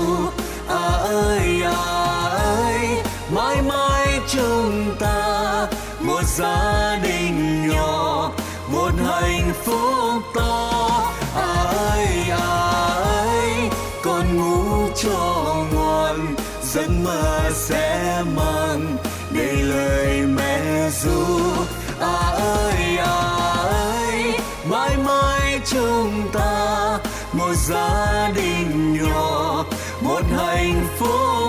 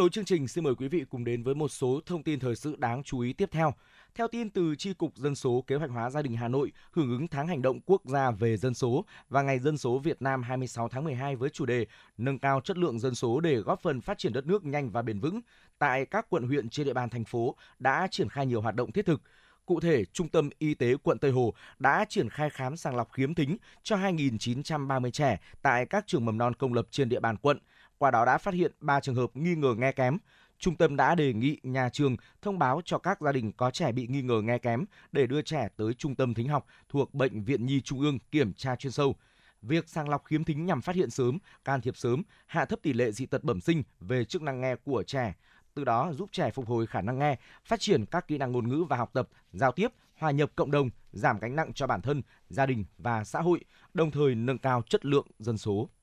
Cũng nhằm phát hiện sớm các bệnh bẩm sinh ở trẻ, Tri Cục Dân số Kế hoạch hóa Gia đình Hà Nội đã phối hợp với Bệnh viện Phụ sản Trung ương tổ chức tập huấn cho 25 cán bộ y tế đang công tác tại Bệnh viện Đa khoa huyện Mê Linh, Trung tâm Y tế huyện Mê Linh và trạm y tế 11 xã thị trấn trên địa bàn huyện về kỹ thuật lấy mẫu máu gót chân trẻ sơ sinh năm 2022. Tại buổi tập huấn, các học viên đã được bác sĩ Trần Diệu Linh, Phó Giám đốc Trung tâm Chăm sóc và Điều trị Sơ sinh Bệnh viện Phụ sản Trung ương cung cấp các kiến thức, kỹ năng tư vấn và thực hành với các trường hợp tham gia lấy mẫu máu gót chân trẻ sơ sinh, năm loại bệnh thực hiện lấy mẫu máu gót chân. Theo các chuyên gia y tế, không thể đưa ra kết luận em bé hoàn toàn khỏe mạnh ngay khi chào đời, kể cả là khi mẹ của bé trong thời kỳ mang thai đã được quản lý sàng lọc thai kỳ đầy đủ. Nguy cơ em bé sinh ra mắc bệnh di truyền vẫn có thể xảy ra, ước tính từ 1 đến 2%, đặc biệt là các bệnh do rối loạn chuyển hóa, nhằm cung cấp các kiến thức cho người dân, nhất là phụ nữ trong độ tuổi sinh đẻ về chăm sóc sức khỏe sinh sản, kế hoạch hóa gia đình. Trung tâm Y tế huyện Trương Mỹ cũng đã tổ chức 32 cuộc truyền thông tư vấn, cung cấp phương tiện tránh thai và dịch vụ kế hoạch hóa gia đình, đồng thời giới thiệu các biện pháp tránh thai hiện đại và các phương tiện tránh thai đang được triển khai từ đề án xã hội hóa. Qua đó giúp người dân lựa chọn cho mình biện pháp tránh thai phù hợp, góp phần làm giảm số người người có thai ngoài ý muốn, hoàn thành chỉ tiêu về kế hoạch hóa gia đình và nâng cao chất lượng dân số. Đội quản lý thị trường số 9 thuộc Cục Quản lý thị trường thành phố Hà Nội vừa phối hợp với đội 5 Phòng Cảnh sát môi trường Công an thành phố Hà Nội kiểm tra phương tiện vận tải, phát hiện và tạm giữ gần 2 tấn nầm lợn và trang trứng gà có dấu hiệu là hàng hóa không rõ nguồn gốc, xuất xứ. Tại thời điểm kiểm tra, lái xe không xuất trình được hóa đơn, chứng từ chứng minh nguồn gốc, xuất xứ của số thực phẩm trên. Đoàn kiểm tra phối hợp với đơn vị thú y, cán bộ thú y xác định số nầm lợn và trang trứng gà trên kém chất lượng và không đảm bảo vệ sinh thú y. lực lượng chức năng đã tạm giữ toàn bộ số hàng hóa để xử lý theo quy định. Từ các vụ việc trên có thể thấy, vào dịp cuối năm, lợi dụng nhu cầu của người dân đối với mặt hàng thực phẩm, vì lợi nhuận, một số đối tượng gian thương đã đưa ra thị trường để tiêu thụ các sản phẩm thực phẩm không đảm bảo chất lượng, không xác định được nguồn gốc nơi sản xuất hoặc xuất xứ hàng hóa. Do đó mỗi người dân hãy sáng suốt lựa chọn những sản phẩm đảm bảo an toàn thực phẩm, có nguồn gốc, xuất xứ rõ ràng, có đơn vị chịu trách nhiệm về sản phẩm. Công an quận Hà Đông đã tạm giữ hình sự đối với các đối tượng Đoàn Hiếu Hùng sinh năm 1988 ở phường Yết Kiêu, quận Hà Đông có 4 tiền án và 6 tiền sự, Đỗ Minh Trung sinh năm 1988 ở phường Phúc La, quận Hà Đông và Nguyễn Xuân Bách sinh năm 1992 ở phường Nguyễn Trãi, Hà Đông có một tiền án để làm rõ về hành vi cho vay nặng lãi trong giao dịch dân sự. Từ tháng 4 năm nay, các đối tượng trên mở cửa hàng kinh doanh tài chính treo biển hiệu Tài chính sinh viên tại phố Ao Sen, phường Mộ Lao, quận Hà Đông, Hà Nội để thực hiện hành vi cho vay lãi ngày, bốc bắt họ. Theo phân công, Trung quản lý sổ sách và tiền, Bách và Hùng tìm khách vay, hướng dẫn khách và thu tiền. Với hình thức bốc bắt họ, Hùng cắt lãi trước tỷ lệ 10 ăn 8 trả trong 50 ngày, tương ứng lãi suất 146% một năm. Với hình thức vay lãi ngày, tùy từng khoản vay, chung tính lãi suất từ 3.000 đồng trên 1 triệu đồng một ngày đến 5.000 đồng trên 1 triệu đồng một ngày tương ứng lãi suất cao nhất lên đến 182% một năm. Để tổ chức hoạt động và quản lý khách, Hùng lập nhóm Telegram Ausen. Khi nhà có khách vay sẽ đẩy lên nhóm để cùng theo dõi. Tài liệu điều tra xác định cho đến khi bị bắt, ổ nhóm này đã giao dịch hàng tỷ đồng. Vụ án đang được điều tra mở rộng. Quý vị và các bạn đang trên chuyến bay mang số hiệu FM96. Hãy thư giãn, chúng tôi sẽ cùng bạn trên mọi cung đường. Hãy giữ sóng và tương tác với chúng tôi theo số điện thoại 024 3773 6688. Thưa quý vị và các bạn, Hà Nội và các tỉnh miền Bắc đang bước vào đợt rét đậm đầu tiên của mùa đông năm nay. Thời tiết thay đổi là điều kiện thuận lợi để virus, vi khuẩn, trung gian chuyển bệnh phát triển gây bệnh và lây lan thành dịch, nhất là với người già, trẻ nhỏ, phụ nữ mang thai, sức đề kháng kém nên dễ bị nhiễm bệnh. Mời quý vị cùng đến với phóng sự có tựa đề Dễ mắc nhiều bệnh khi trời trở lạnh. Với thời tiết giá lạnh như hiện nay, người già và trẻ nhỏ rất dễ mắc phải nhiều bệnh. Khi nhiệt độ giảm sâu, trẻ rất dễ bị ốm, nhiễm lạnh, mắc bệnh đường hô hấp, đường tiêu hóa, nhất là với những trẻ phải đến trường trong ngày lạnh. Do đó, với trẻ đi học trong buổi sáng rét mướt, cha mẹ phải giữ ấm toàn thân cho trẻ. Những ngày này, khoa cấp cứu nội Bệnh viện Đa khoa Hà Đông thường xuyên phải cấp cứu từ 160 đến 170 bệnh nhân, chủ yếu mặt bệnh về truyền nhiễm sốt xuất huyết, cúm B. Đặc biệt, bệnh mãn tính hen phế quản, phổi mãn tính gia tăng nhiều hơn so với trước đây, khoảng 50 bệnh nhân một ngày. Bác sĩ Nguyễn Văn Trọng, Phó trưởng khoa cấp cứu Bệnh viện Đa khoa Hà Đông cho biết. Ờ, đối với những cái trường hợp về bệnh mãn tính và hen và bệnh phổi tắc nghẽn thì hiện tại thì số lượng của thăm khám hàng ngày đã tăng lên phổi và những bệnh mạng tính về tim mạch thì đã tăng nhiều hơn mỗi ngày khám được khoảng 4 năm 40 bệnh nhân Người cao tuổi, người có bệnh mãn tính và trẻ nhỏ là những đối tượng dễ bị nhiễm bệnh trong điều kiện thời tiết chuyển lạnh. Đặc biệt, trẻ khi mắc bệnh dễ diễn biến nặng hơn người lớn. Theo các chuyên gia y tế, những ngày trời lạnh, cha mẹ cần chú ý hai vấn đề trong chăm sóc trẻ là ủ ấm cho trẻ và tăng cường dinh dưỡng, đặc biệt là các món ăn ấm dễ tiêu hóa, bổ sung thêm vitamin, nhất là các loại trái cây giàu vitamin C như nước cam tươi. Các gia đình cũng nên cho trẻ em, người già, phụ nữ chuẩn bị mang thai đi tiêm vaccine phòng cúm. Với người lớn tuổi, các bác sĩ hướng dẫn không nên đi tập thể dục quá sớm hoặc quá muộn, không nên tắm và gội cùng lúc. Đặc biệt cũng nên chú ý đến dinh dưỡng, mặc đủ ấm và nên chú ý theo dõi sức khỏe, đặc biệt là người có bệnh nền. Bà Nguyễn Thanh Hòa, phường Phú Lương, quận Hà Đông và bà Đinh Thị Hiền, huyện Thanh Oai cho biết. Vâng, những ngày lạnh như này tôi thấy sức khỏe có giảm yếu và đau nhức ừ, cơ thể. Thế có đờm, ờ, ho nhiều buổi buổi sáng. Thế,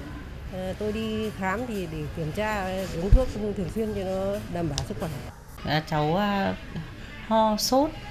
đang sốt 39 độ thì à, đưa đến viện thì khám thì cháu bị à,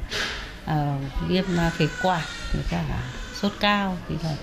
à, bác sĩ cho nhập viện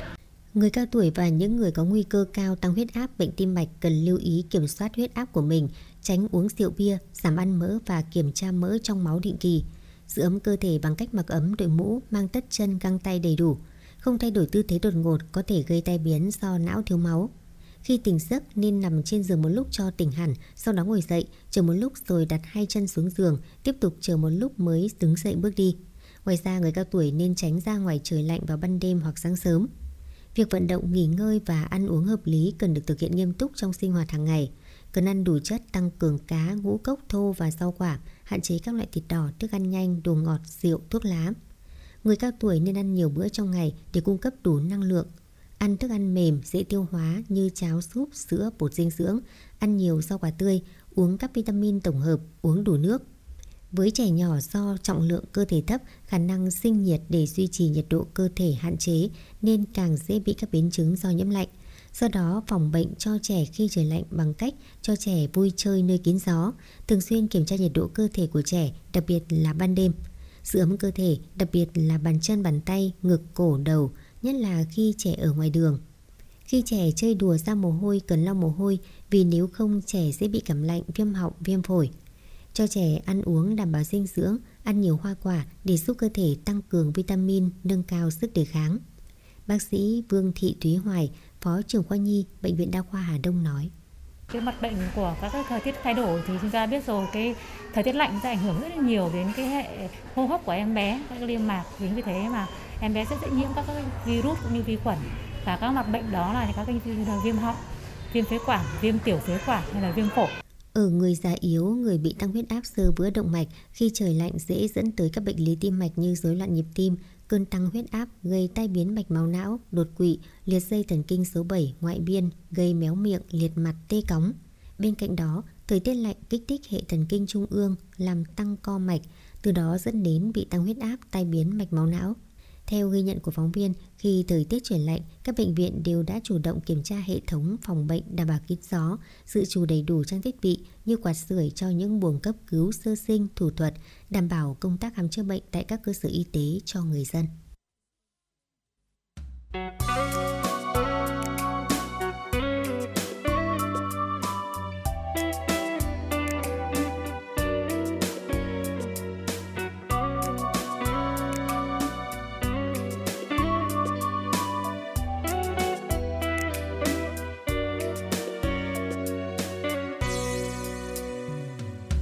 Đông về trên phố,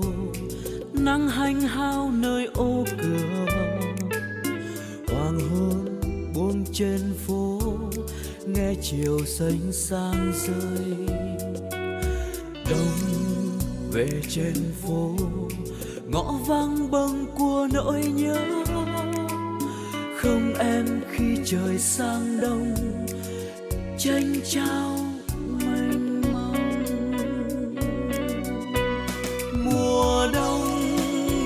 trên phố, ta ngẩn ngỡ tìm trên phố đông xưa. Bàn tay nào luống cuống, năm vội một bàn tay. Mùa đông về trên phố, ao ạt nhớ ai?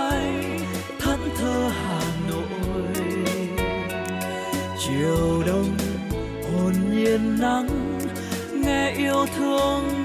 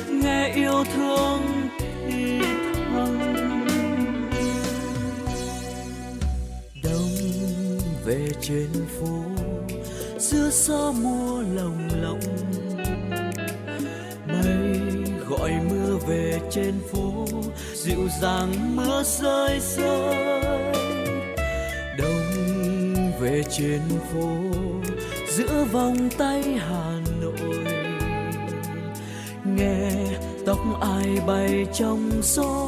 mùa đông vàng trên môi nghe tóc ai bay trong gió mùa đông vàng trên